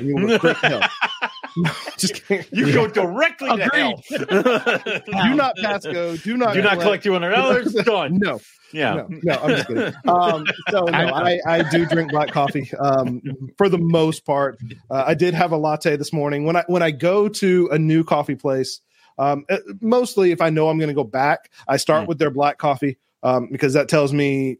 It, that's probably their least served drink. So most coffee places are going to be more espresso based, Mhm. uh, like more cafes are going to be more espresso based. So I, I want to see what their black coffee is because that's their base. That's probably what the beans they're using for their espresso anyway. Let's see at its raw form what they're what they're working with. But um, I, I, I will start with the black coffee. I'll, I'll also get a latte to see how their espressos go. You can tell a lot about a cafe by how they pull their espresso. Um, so I start with black coffee, but I'll also do a latte. Okay. Okay. Um, no, no, No, no, No. no. Straight to jail, no, Ryan. that's no, that's just sticky sugar. Then Straight to up. jail. How dare you? It is more that. I don't know, but stop. stop. What was it? What was the? What was the? You're um, hurting uh, me. It's it too was late the- for this. that was the guy, um, the quarterback that's in the NFL draft. He adds like mayonnaise to his coffee. Yeah, that- and I'm like, that- what is I wrong with you? I'm I'm a big football fan. It was Will Levis, wasn't it? It was, yes, yes, yeah, thank you. Yeah. I'm a big college football fan, and What I had to like, turn the TV off. that boy has a head injury that needs to be Stop. diagnosed very quickly. Mayonnaise. Stop. stop. Yeah. No. Okay. So I caveat. Yeah. I have to say this because I'm a coffee roaster. So I like I put on this facade. Drink whatever coffee makes you happy. Like I- seriously, I, I'm I'm I'm just messing around. Like Yeah. if you if you like the taste of your coffee, do do do whatever. Um, I, I I'm drawing. say- the, I'm drawing the line at mayonnaise, man. That no. mayonnaise is wrong. Like Yeah. I think there's a health reason there. Like there's got to be something. That's, something is wrong. Mayonnaise goes on a sandwich. but uh, you know, drink the coffee that you like. I do ask that if you do consume my coffee, try it black. It's like going to a nice restaurant and ordering a steak and then immediately in front of the chef pouring A1 on it. Yeah. Just My- just try it. And then if you're like, okay, I would prefer it with milk and, and sugar, absolutely. Go my, for it. my sister is a chef, and you Yeah. try her food the way she put it down in front of you Yeah. before you touch any salt and pepper, or Yeah. she will take it away from you. like you, you have to try it, and then you may season it the way you want, but you Uh, try yeah, it I, I completely get that because Yeah. I mean I do take a lot of effort to craft the coffee a certain way Mhm. and the way that I envision it to be consumed. But again, I respect you drink coffee, you buy coffee, you drink it for pleasure. You know, Right. it's not something that you have to have. You don't, Right. you don't have to consume it every day. So Right. drink it the way you want, right. depending on who you are. Eric might disagree. Eric's Uh, no Eric. Eric's the I'm going to take the hard runs. stand for you, man. That's bullshit. Yeah. Drink it black. Right. you say what you have to say. we can do what we want. Yeah, we we don't. We are hold to no one. That's right.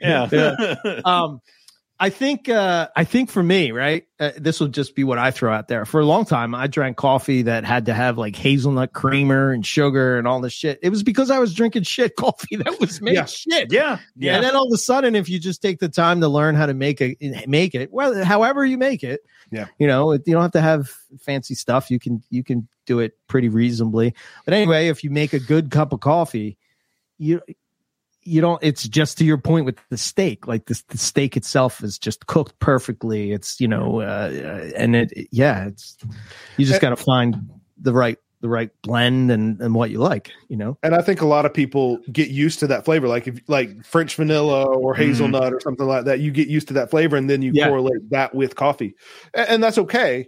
But again, try it, and it's not because coffee, like specialty coffee, like what we what we roast, it has a lot of nuances, um, Mhm. and it's not as as forward as like French vanilla or hazelnut. But like when we when we say coffee notes on our bag, um, we we do really mean that like we we've taken the time to try and extract what that coffee palette tastes like to us and so we'll we'll ha- you'll have things like apricot and honey and you know nutmeg whatever yeah yeah. Yep. See, comes right But- back around. Those, those are not additives. Those are tasting notes that we taste out of the coffee. So there's a lot of delicate notes and a lot of um, you know uh, flavors that are coming out of this specialty coffee that you might not get from a commodity grade coffee. So yeah. that's why we say try it because a specialty coffee might actually not taste as well with the, those flavored creamers because there's other flavors that are competing with them, right? Mhm. Yeah. That that we, we've purposefully crafted to be in there that you might taste it might taste off with your normal creamer. So and then I- you dump a ton of creamer in it I think- until yeah. I think it, I think I went. I think where was I at? I think I was so. So my dad used to harp on me for years about. It. He's like, "Why are you putting that shit in your coffee?" Blah blah blah. And like we went somewhere, and I could only have it that way, and I drank it, and I was like, "Oh my god, this is the best cup of coffee I ever had in my life." And then uh, I never went back. But uh, it sounds like we're gonna have to have a coffee coffee bar at Carpet Fest, and I'm gonna change these people over like Jason right there. We can we can do it, man. Let me know. We did a coffee bar at Canova for their event. oh We yeah, can, we, can, we can hook you up. all right. We'll make it Mm. happen. Carpet Cool. Fest is fun. I like that idea. It's yeah, man. Like right up on my big coffee bar that I got there. yeah. We need something to keep uh, ourselves we up. can hook you up. Yeah. But yeah, I had a similar story, Eric. I, I had a, I, I used to put stuff in my coffee as well back in my ignorant, you know, days. And uh, I had a an ex girlfriend that uh, bullied me into Yeah, drinking manly coffee. right. so I, I forced it down until I liked it, and now, now I, I don't drink anything else. Yeah. And I'm no longer with that mean person. Still looking for a okay. Love coffee. Love finding good coffee. This was Owen's problem a little while ago. He couldn't drink coffee. I felt so bad for him. yeah. But, Yeah. um, can't find a decent decaf. Did Decaf try- is tricky. Yeah. Yeah. decaf is tricky um, because it, so maybe for those that don't know there's no like naturally decaffeinated coffee. Like it's all post harvest post process decaffeination right? Mm-hmm. So you have to inherently change the coffee to make it decaf. Right. now, the old way of making decaf coffee is with chemicals. So you'll probably up until I don't know, maybe a couple of years ago, you would never ever possibly see an organic decaf because it's, Okay. it was impossible, right? You Right. you would have to add chemicals to make it decaffeinated. Um, now there are new processing methods that are coming out. Um, so if you're looking for a decaffeinated coffee that tastes similar to um, what you, what you would expect from the non decaffeinated version. Look for things like Swiss Mountain decaf, Swiss Water Mountain, Swiss Mountain Water, Swiss Water, Swiss Water decaf, something Okay. like that. Okay. Yeah. Um, it's it's a it's a naturally decaffeinated coffee, um, and I don't know the the process. It's Gotcha. way over my head, but they can certify it as organic because it doesn't use chemicals. So it's an organic process for decaffeinating coffee. So No. um, try to find Swiss water decaf coffee. Um, it is significantly more expensive than like uh, you can get cheap decaf, chemically decaffeinated coffee anywhere. Swiss Mount, Swiss water, whatever it's called, Swiss something. Swiss Um, something Swiss decaf. it. Yeah. Um, and it's uh it's better but uh it's going to be more expensive so we do have a decaf on the website um but it's and it's a, a it's it's a chemical but it's a natural chemical uh it's i can't remember what the what the terminology is but uh, it's not swiss water decaf so Okay. i would suggest if you're trying to find a good decaf try that first and then maybe you can branch out there Americano. That's a good drink. I like that one. yep Yeah. yep I, I i like i recommend americanos for those that are looking for drip coffee out a lot of times because again like i said um, a lot of places don't really pay a lot of attention to their drip coffee Right. so an americano can actually be a better bet Yeah. than uh, just get Swiss hot. Yeah, that was a whole other world. yeah, Like yeah, yeah, same thing. That's fine. yeah. Swiss. An- An American- good. Americanos where they add water to an espresso. It's espresso with water, with hot Yeah, water. Yeah. Hot water. yeah. was it I, I used to work at a coffee shop in college for like the briefest of moments and there was always this guy who'd come in and he'd order, he'd order like a I think it was called like a red eye or an eye opener. It was like straight black coffee with a couple shots of espresso. I'm like, damn, dude. Don't do that. It's a red just- eye, right? Oh yeah, it was just like it was tall black coffee. Wh- Like I think the first time it was like one shot of espresso, and he kept coming. He goes, "Not enough, more." I'm like, "What do you do?"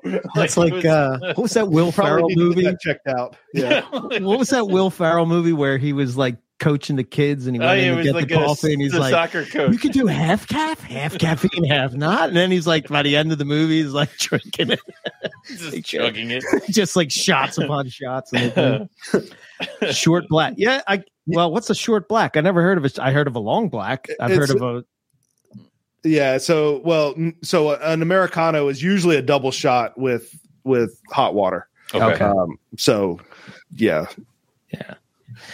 Um, does cold blooded do a French roast style? Do you do a French roast style? Or It what would you what- recommend for a roast? Yeah. yeah. So, I mean, the carpets and coffee is uh, similar to a French roast style. Mm. Um, and any so um, we have a Papua New Guinea single origin on the website that's similar to a French roast style. How about nocturnal? Nocturnal is yeah, yeah, exactly. There you go. A French roast Yeah. style. There you go. Yeah, so there's a couple of options. Any of our dark roast, anything labeled as dark roast, is aimed to be a French roast style. Uh, we don't go all the way to Italian roast style. So, like, uh, I mean, there's uh, and those words are very arbitrary. By the way, there's no like standard as to what those those mean. right. But just know that, like, um, okay, so I'll, I'll give you a brief rundown of what that means to a coffee roaster. So, Mhm. um, anything so f- first of all let's start with once you get to a certain point in the roast um, coffee will pop like popcorn so that's called first crack so Mhm. usually it's between eight and ten minutes and um and so once it gets to that point once the the internal bean temperature gets to a certain point and expands and le- and lets out moisture and gas then it um will pop like popcorn Okay. that is first crack. So anything from that point to a, about a minute and a half, maybe two minutes later, would be considered a light roast. And I'm being very vague here, so it mm-hmm. gets a lot more specific than that. Like you talk about development time percentages and things like that. But just as a general rule, about a minute and a half to two minutes later, that's a light roast. Between two minutes and three minutes would be a medium roast. And then after you get it past a medium roast, it will actually crack again. So that's second crack. Okay. So about between so right around like 435 degrees, or generally speaking, we aim for about four minutes after first crack. Mhm. That's second crack. And that's when you start getting to like espressos and French roasts. Okay. You can you can push it even further, and you can get up to like 450 degrees, 460 degrees, and that's when you're getting to that Italian roast um, realm. But you got to be careful because there's like coffee. Ro- coffee is product, like an agricultural product. It can Mhm. catch on fire at some point, right? so you have to you have to be you're you're playing with like literal playing with fire at some point. So you you we don't take it that far. First of all, um, we're a specialty coffee roaster, so we tend to roast lighter than a lot of your commodity coffees anyway, Mhm. um, because we're looking for some of those nuanced flavor notes. So the darkest we go is about around second crack. So most of the stuff that you see on our website is right around 435 440 degrees right at second crack um, as as it's coming out of second crack. So that's our dark roast. Um, where does turkish coffee fall? Um, uh, turkish coffee is along those same lines. So most turkish coffee is right at or right beyond second crack. Uh, turkish coffee tends to be a little darker as well. Is it harder to, to get a good brew on a darker coffee? Is that um, uh, n- not necessarily harder brew it stales a lot faster Okay. Okay. freshness is impacted. Um, Okay. So because the the cellulose of the bean itself is degraded, and because of the amount of uh, uh, porosity of the bean, at that point it allows the the bean to off gas a lot faster and and oxygenate faster. So um, it will go stale faster. So it Okay. is more important if you do have. Um, dark roast coffee to do whole bean if possible because that Mhm. will string it out just a little bit if you grind dark roast and you're getting dark roast, it's going to stale fast. Gotcha. what's the what's the typical shelf life? A month? Uh, yeah, I mean, it, so coffee is a shelf stable item, so it, it- you can. Yeah. I've tasted twenty year old coffee and I Right. didn't die. It wasn't Right. good. It was Right. cardboard, but I should say for first of all, you- taste, you know, right? Yeah. just as a yeah. caveat, I'll say a number, but know that you're, you're not going to be harmed if you drink coffee beyond the date that I say. Most coffee, most specialty coffee roasters will say a month to six weeks Okay. um, on the shelf Okay. life. Uh, and and that's why it's important. It is important to buy from a roaster. Um, buying from the grocery store. By the time that grocery store gets it, puts it on the shelf, a lot of the time it's beyond that time period anyway. So just know that you know. I mean, will you be able to tell the difference person who's just getting into coffee at six weeks versus four weeks probably not No. I mean, it- honestly probably not but are you There- getting what you paid for at that point Right. no right? There's there's some things some work that the roaster put into it uh, that that are best. But there's also on the front end depending on the style of coffee that you're making that you want it to rest for a little while so yeah. um, we don't recommend drinking coffee within the first 24 hours of roasting because you Mhm. do want it to off gas and release that carbon dioxide. Obviously, that doesn't really apply to anyone here because by the time you order it and I ship it to you, None of you are here. like, Yeah. like, waiting at the roaster for me to finish it. it is probably going to be more than 24 hours. Um, but Okay. espresso, if you're brewing for espresso, you want to wait for at least a week before. you do it okay. because Oh, it, it okay. will impact uh, the the pressure and the the way the the water goes through the puck if it's releasing gas because you don't want it to bloom right as much you don't want Right. espresso to bloom so um, Right. if it's if it's doing that then that's not going to be good for your coffee uh, it's going to Okay. create channels in the puck and you're going to have less than an optimal um, uh, extraction so Right. Yeah, there's been a couple people that they were shopping for coffee in my store, and I'm like, you don't want this. This Yeah. is terrible. yeah Uh, there, there are very good reputable brands Yeah, sure. like Stumptown, Intelligentsia. There's a bunch of really good brands that you'll see, especially coffee roasters in grocery stores. right. I know you work at a grocery store. Go online and order the coffee straight from 100% That's what I You do. know? But that's why you're like, Nothing they're, they're never going to get it in time. coffee. Eric knows for 100% they don't get it in time. Well, Yeah. it depends, right? Is there certain people that they that they don't they're not they're just looking at it as it's instead of drinking a Red Bull, they're drinking coffee in the morning. It's just the thing, you know what I mean? It's mean, not necessarily. And then there's people like you know that are a little bit geekier, like myself, that like are looking for that. Uh, so so my friend, we're uh, the one the one guy I work with. He he's very into craft beer. He brews his own beers, and it's so similar to the two worlds of like you know just like oh this if you do this this way and uh use these special things and I, I don't know anything about uh, making beer but i just know from like what he's what how he talks about it it's very similar and Yeah. um but yeah i'm gonna make myself a how dare you robert sanka good god what have we become um all right i guess we're almost at the we're pretty Yeah, much at the two-hour mark, hour mark yeah. wow um so obviously if people are listening to this they know where to go but if you're just stumbling upon us where can they go to buy coffee from, from you guys Yeah, so you can check us out at coldbloodedcaffeine.com. And uh, we're at, as I mentioned earlier, we vend all the NARBC shows except for Schaumburg. Um, Okay. because I live in Charleston and I cannot drive to Chicago area four times a year. So I'm fine. oh my god I will not do it. It's like, okay, yeah. uh, I, I draw a line. Um, yeah, but yeah, coldbloodedcaffeine.com. Um, there's two sections on the website our signature coffee, so anything with our branding on it, and then the affiliate coffee, of which the carpets and coffee is uh, there. There we One go. of them. yeah, it is. Yeah. So, Nice. uh, yeah, you can check it out there. Um, and uh, yeah, awesome man thank you for Thank you. coming Yeah. on and uh Absolutely. yeah, anything we can do ever to help you anything uh, whatever man that we, We we, will greatly happily- appreciate it. We, we will happily drink coffee for you. Yeah. so far my favorite I, i'm slowly going through all of them to try them all um because what i do is i do like a little thing for the patreons where i'll sort of like talk about the coffee that i that i got sort of Yeah. Do a little write up on it but um so far mine's been the nicaraguan honey uh processed one that's been my favorite Yeah.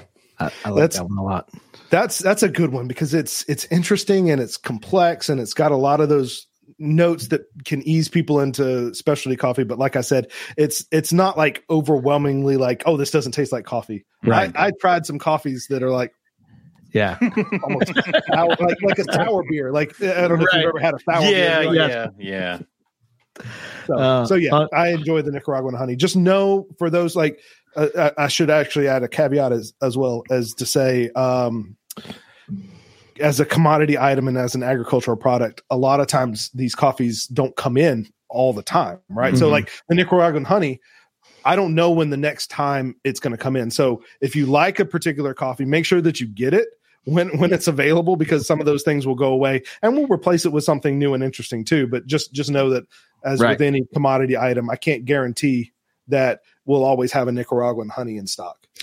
And I will say this Mm. last thing because I said this before on Carpets and Coffee, and I think you guys talked about it when you were on Snakes and Stogies. Was um, Yeah. you do do a subscription, right? Yes. We do. Thing? Yes. Yeah. So I, I was looking for it, like you know, uh, subscribe, but it's like if you go under the individual coffee, you could buy it as a one time, or you can, You can, you know, yeah.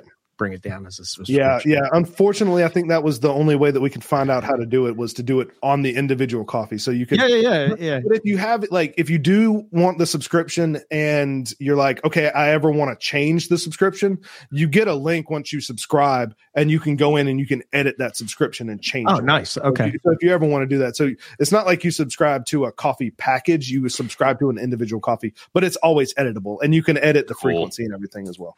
Awesome. Yeah. Very, That's cool. awesome. All right. And what was the YouTube channel again? Yeah. Cold blooded caffeine. Cold blooded caffeine. Yeah, cold blooded caffeine on everywhere. Cold blooded caffeine podcast, Instagram. I don't know. Yeah, all of it. get All hip and do a. TikTok at some point. I don't know. We'll That- figure it out. don't don't do that. Just keep dancing. Hey, I'll sell it's- out for some You- for some you- No, yeah. We got. Yeah, I think I you should do a it, man. here. I have no 100%. shame. Got it. All That's right. We won't do it, but you should do it. yeah, you right. should. Yeah.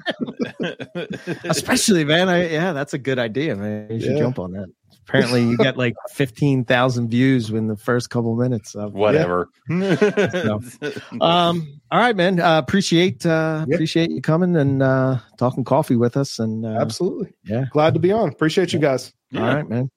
And uh, that'll be all for us. And we will see you next week with Craig Trumbauer on Yes. we Right have- Python that's Radio. Herp history. Herp history. So that should be cool. Talking about uh, his books, his herping, his whole experiences in the reptile business since.